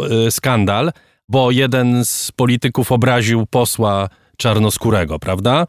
Natomiast no, generalnie oni unikają już tego typu rzeczy i wystąpień. Ale i... to jest wielkie pudrowanie, które my, my, my dobrze znamy. Mianowicie y, tam, y, jeśli chodzi, no, no, mówimy nawet o tym, y, Rassemblement National, no, partia zmieniła nawet nazwę, żeby się odciąć od poprzednich korzeni, ale zdaje się w apelacji, dokładnie teraz, w tym tygodniu w apelacji była sprawa z uwagą antysemicką starego Lepena. I, i no tak, no, ale on się nie zmienia, to znaczy nikt nie sugeruje, że on się zmieni.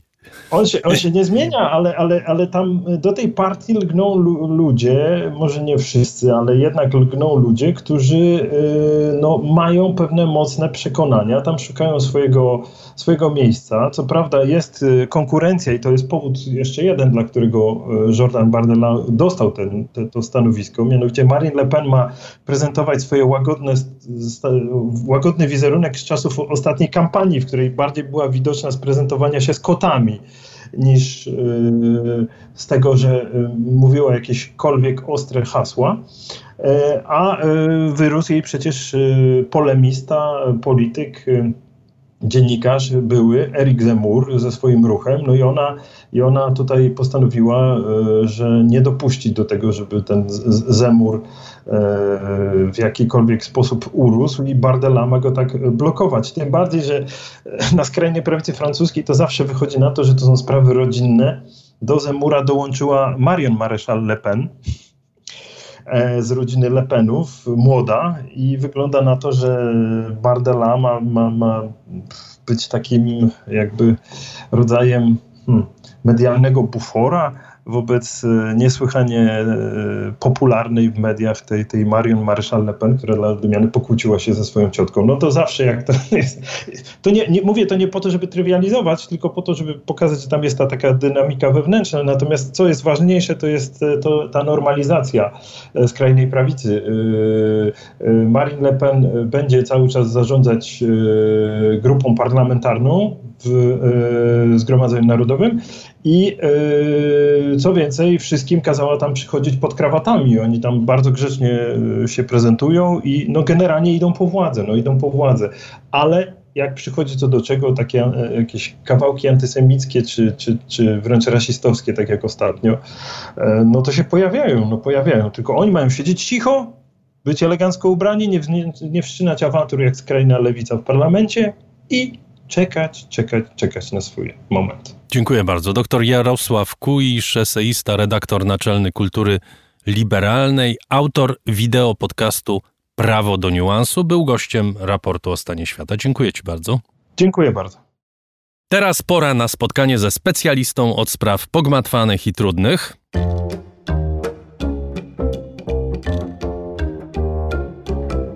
Rożek Urosiaka w raporcie.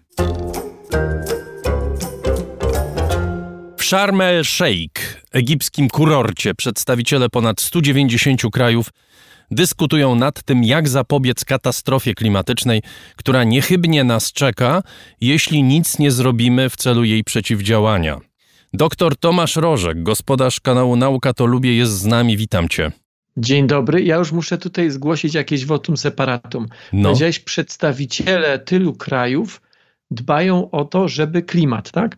Ja mam wrażenie, że Powiedziałem, że dyskutują. Nic tak. o dbaniu jeszcze nie było. Dobrze, a ja mam wrażenie, że oni głównie dyskutują, jakby tutaj się z tego wywinąć, tak, żeby wizerunkowo nie wyszło to źle. Nie uprzedzaj pytań ani tematów. Dobrze, przepraszam. Zacznijmy od tego, że około 35 tysięcy ludzi zostało przetransportowanych samolotami czarterowymi do tego znanego kurortu nad Morzem Czerwonym.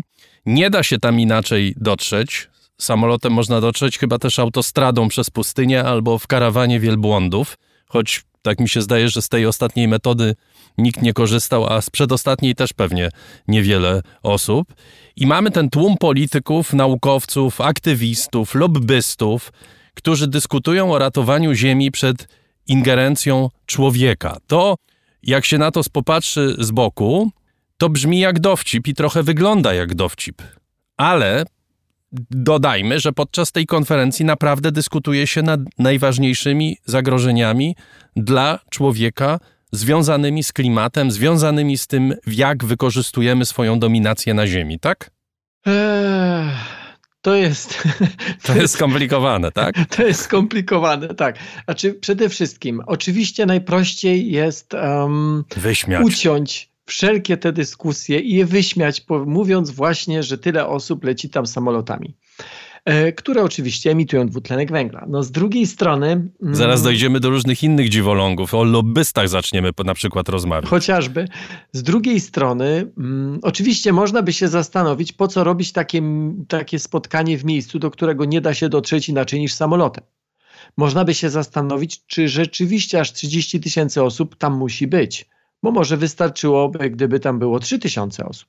Natomiast zaglądając nieco głębiej, nie namówisz mnie na takie e, dosyć bałamutne tutaj skróty w rodzaju skoro aż 30 tysięcy i skoro w takim miejscu, to znaczy, że oni sami nie wierzą w to, o czym dyskutują, zamykamy temat. Otóż nie, wydaje mi się, że większość osób jednak leci tam, czy jest tam po to, żeby dyskutować o klimacie, chociaż akurat myślę, że w ale to krytycy, takie... krytycy takich konferencji nie podważają faktu, że oni tam y, jadą nie po to, żeby dyskutować o klimacie. Nie, nie o to chodzi. Y, podważany jest fakt, co konkretnie z tego ma wyniknąć. To znaczy, po co organizuje się tak liczne konferencje w sytuacji, w której no nie da się podjąć decyzji w tak szerokim gronie. No więc właśnie o tym wspominałem, że ja nie dyskutuję na ten temat, czy warto było to zrobić akurat tam, bo może dużo lepiej by było to zrobić w miejscu, do którego spora część dojedzie pociągami. Ja też nie dyskutuję nad tym, czy warto było e, zapraszać 30 tysięcy, bo może, tak jak mówię, wystarczyło 3. Ja tego nie wiem, tak?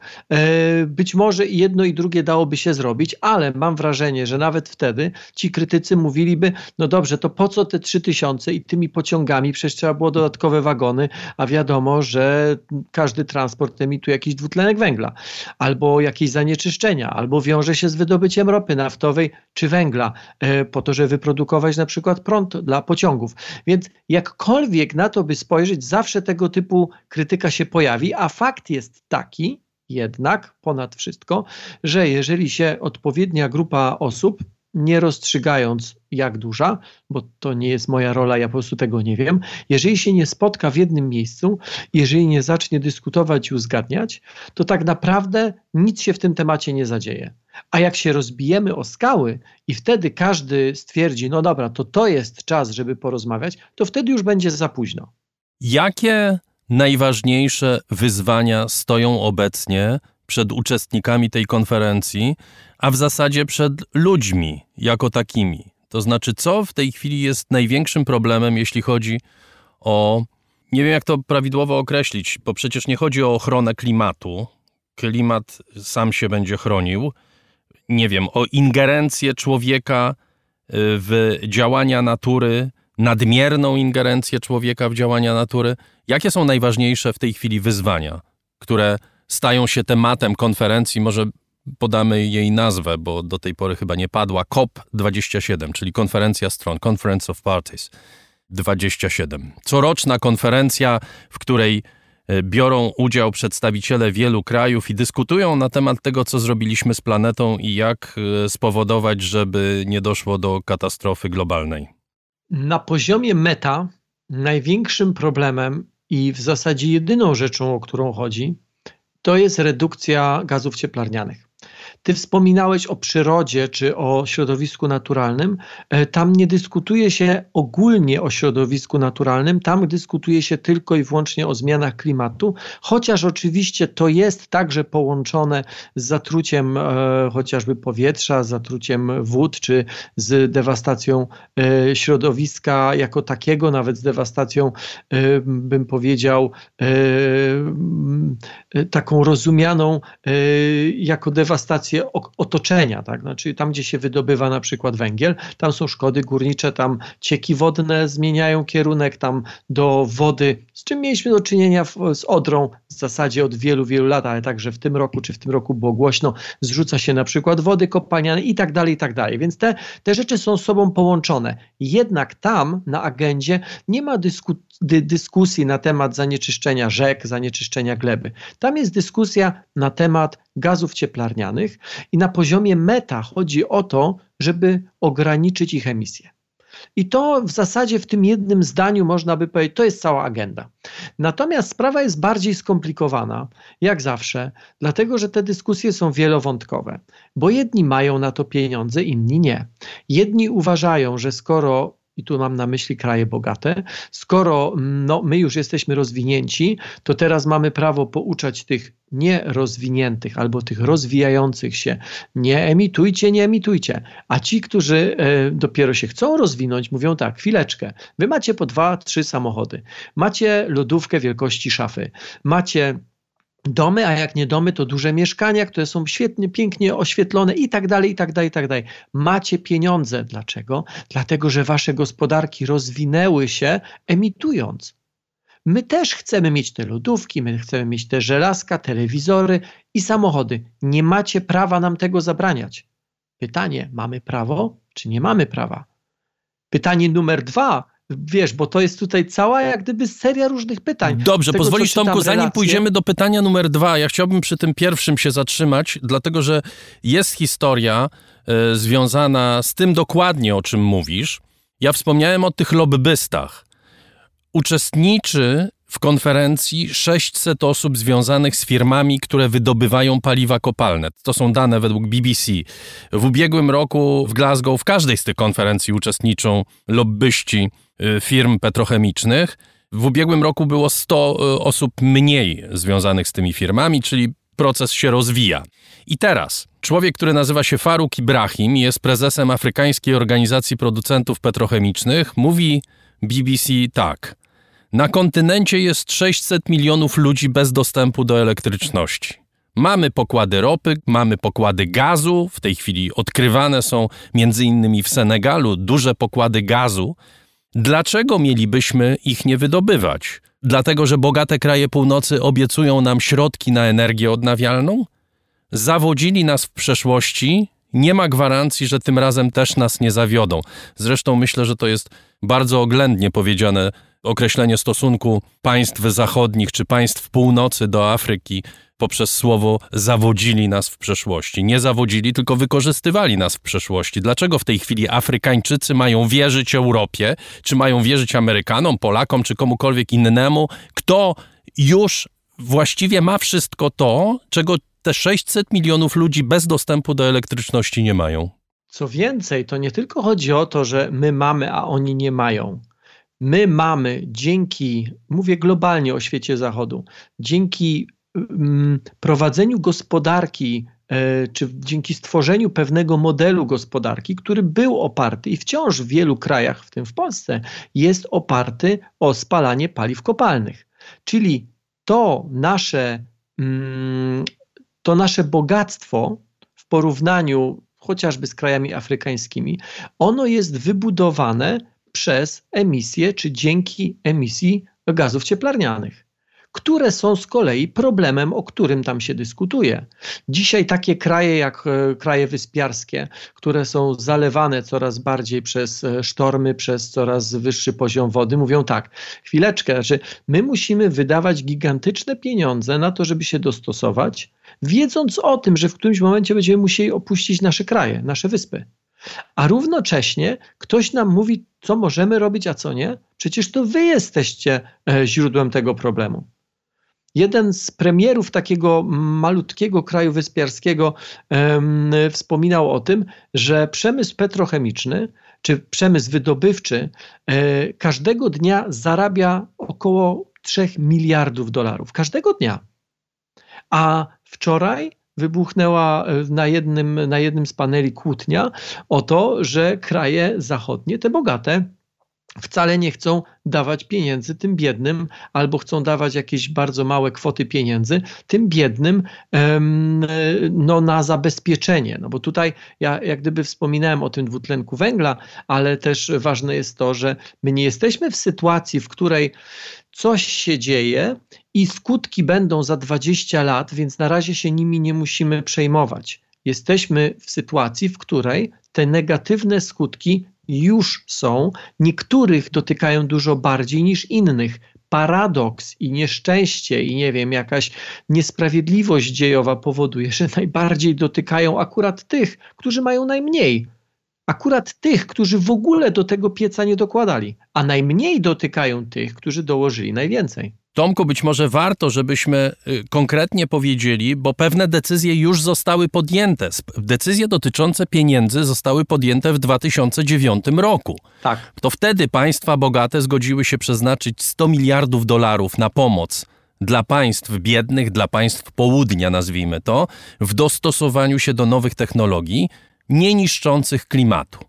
I te państwa północne miały 10 lat, 100 miliardów dolarów dla państw, które od początku XIX wieku zatruwają atmosferę po to, żeby nowe państwa, które chciałyby osiągnąć poziom technologiczny czy poziom rozwoju materialnego porównywalny z północą, to wcale nie jest dużo. To jest nic. Te państwa miały 10 lat, terminu nie dotrzymano, teraz nowy termin to jest 23 rok i to jest wojna polityczna pomiędzy południem a północą, między krajami bogatymi a biednymi. Wojna polityczna, w której chodzi o pieniądze po prostu.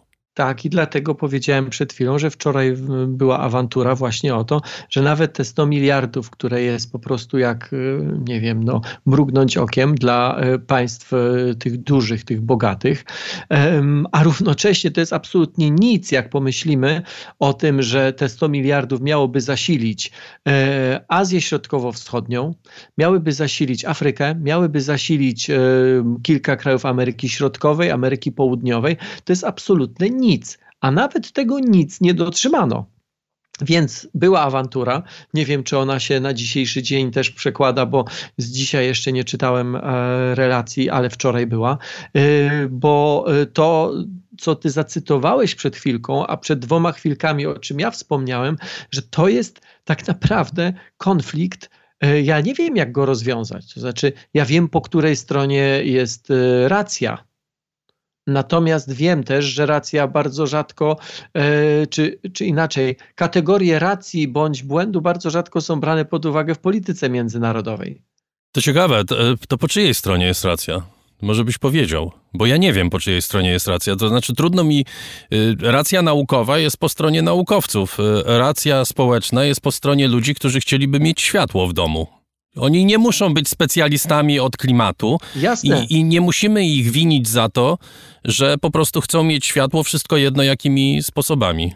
No i tu jest właśnie klucz, bo alternatywa pokazywana bardzo często, że albo spalamy węgiel, albo nie mamy światła, jest alternatywą fałszywą. Jeżeli chcemy mieć prąd tanio, to wtedy tak, to wtedy spalamy węgiel albo, albo wykorzystujemy gaz bo on jest u nas. Jeżeli jednak ktoś nam pomoże e, stworzyć technologię albo nam sprzeda, ale nie sprzeda e, z zyskiem ogromnym dla siebie, e, tylko nam po prostu przekaże technologię, dzięki którym my ten prąd możemy mieć nie spalając węgla, to będziemy mieli i prąd, i nie będziemy mieli emisji. Także to nie jest tak, że my znamy tylko jeden sposób na produkcję prądu. Jeżeli chcemy te, te biedne kraje wyposażyć w, e, no właśnie, w prąd, a mówiąc prąd, ja mam na myśli także dostęp do świeżej wody, także edukację, także nowocześniejszy przemysł, czyli po prostu dać narzędzia do rozwoju. W dużej części to są kraje, które zostały zrujnowane totalnie albo bardzo mocno przez tych, którzy dzisiaj z pozycji tych wiedzących lepiej e, mówią, co powinno się zrobić. To, e, to jest kwestia nie spalania węgla czy gazu, to jest kwestia uwolnienia technologii i wsparcia technologicznego. I kraje Zachodu tego nie robią. Jeszcze jedna być może istotna informacja czy istotne liczby, ograniczenie wzrostu temperatury do 1,5 stopnia w porównaniu z czasem sprzed rewolucji przemysłowej.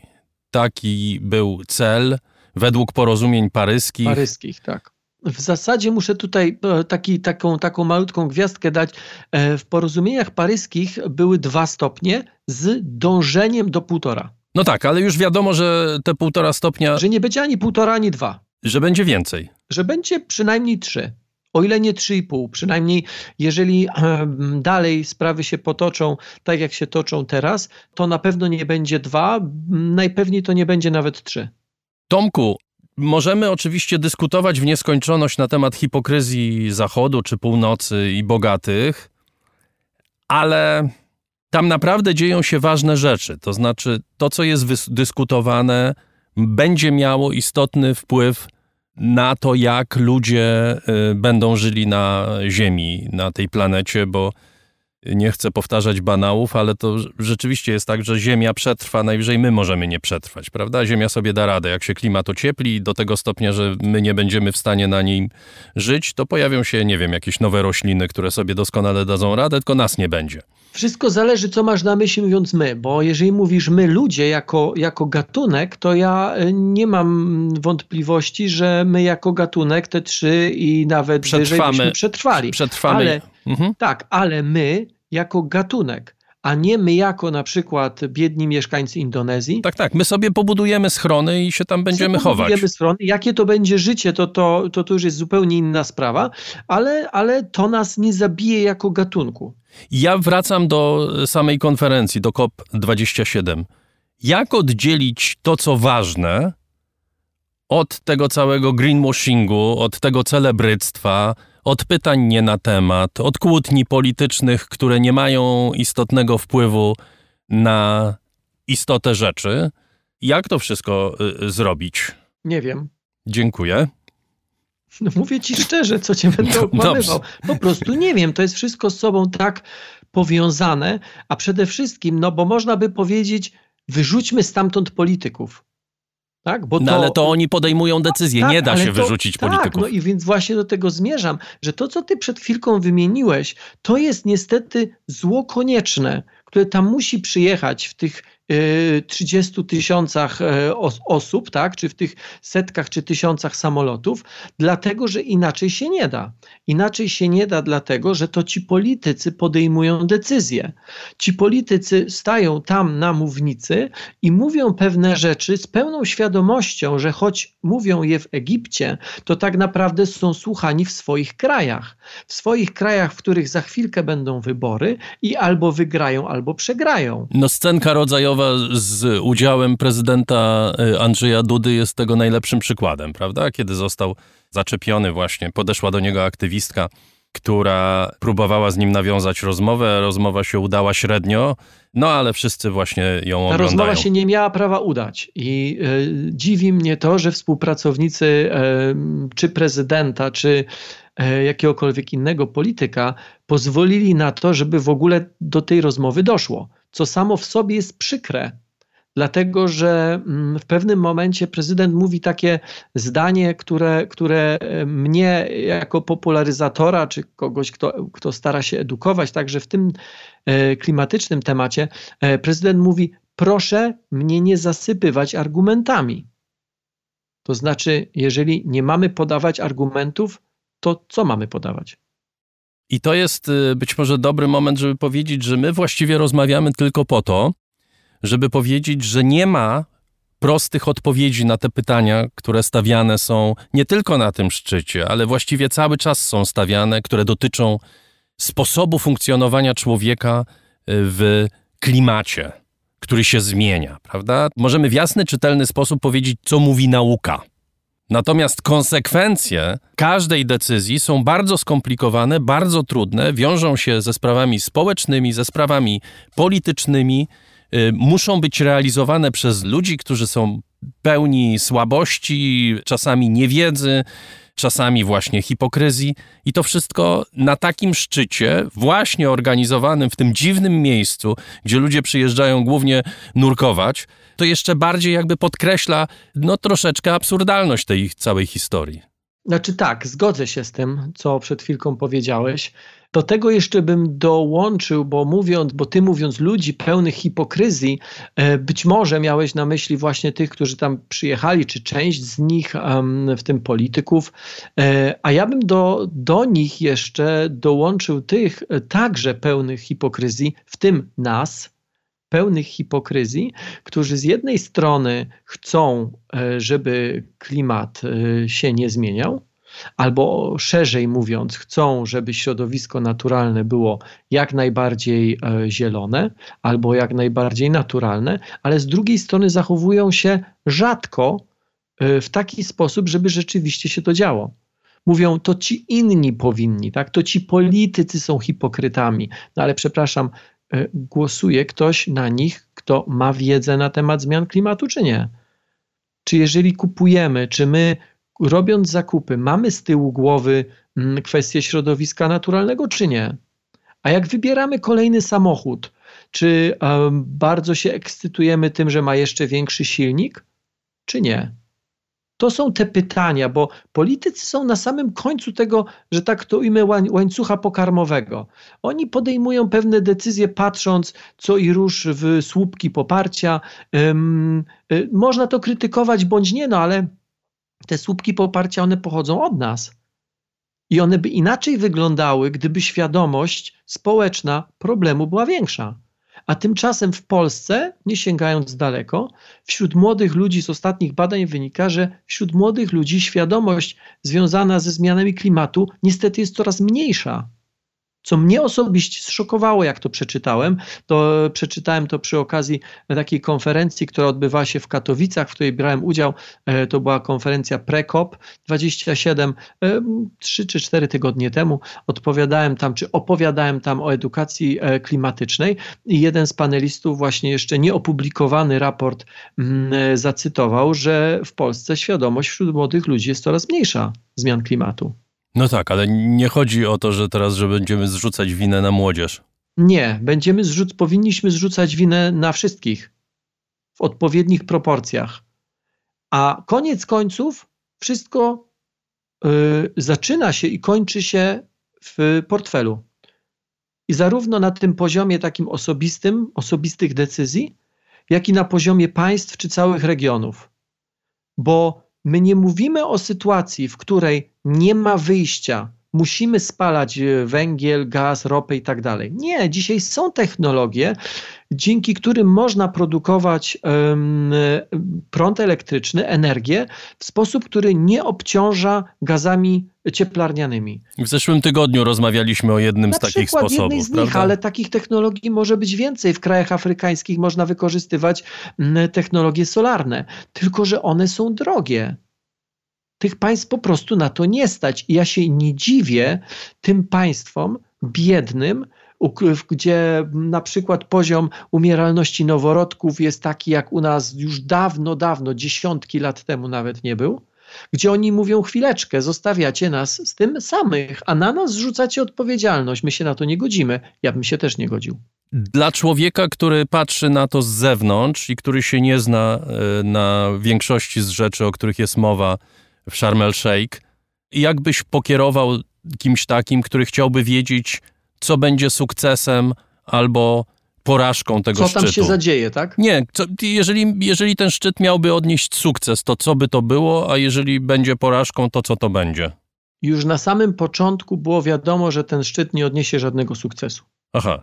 Dlatego, że dodatkowy element, który dla jednych jest argumentem, że powinno się mocniej na te sprawy zwracać uwagę, a dla drugich dokładnie ten sam, to samo wydarzenie z argumentem, że powinno się zatrzymać i odwiesić rozmowę o klimacie, jest wojna na Ukrainie. Jedni mówią, mamy kryzys energetyczny, więc nie czas teraz na to, żeby robić jakieś cięcia. I to jest kolejny dobry argument zresztą, dodajmy. Tak, oczywiście, że tak. A drudzy mówią, te cięcia są potrzebne właśnie dlatego, że jest kryzys energetyczny.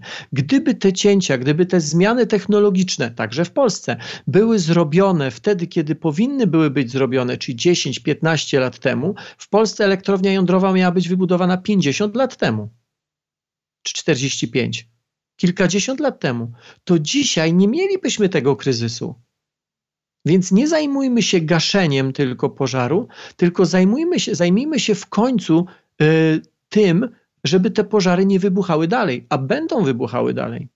Dobrze, Tomku. Na koniec jeszcze chciałem wrócić do naszej poprzedniej rozmowy, bo tam potrzebna jest errata, tak mi się wydaje.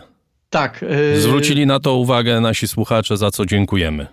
Bardzo dziękuję za tą ratę. Rzeczywiście pomyliłem elektrownię w Bełchatowie i w Turowie, mówiąc o największej elektrowni o mocy mm, ponad 5 e, gigawatów. Miałem oczywiście na myśli Bełchatów, a powiedziałem Turów. Bardzo, bardzo Państwa serdecznie za to przepraszam. Ciebie, Darku, też i bardzo dziękuję za zwrócenie uwagi i bardzo proszę, żebyście Państwo mi zwracali uwagę wtedy, kiedy język mi się omsknie albo wtedy, kiedy kompromitująco się pomylę, tak jak teraz. Dziękujemy Ci za to. Ja też zresztą przy, przyłączam się do, e, do takich apeli. E, serdecznie dziękuję. Tomasz e, Rożek, doktor nauk. Jesteś doktorem nauk fizycznych, prawda? Wiesz co, na dyplomie mam chyba przyrodniczych, ale to chyba dlatego, że to za granicą było wpisywane, więc chyba u nas fizycznych powinno być. A zatem doktor fizyki Tomasz Rożek był gościem raportu o stanie świata. Zapraszam Państwa wszystkich także do jego kanału Nauka to lubię. I Tomasz Rożek wróci do raportu o stanie świata. Kiedy to nie wiemy jeszcze dokładnie, ale kiedy na pewno przyjdzie czas. kiedy przyjdzie czas. Do widzenia. Dziękuję bardzo.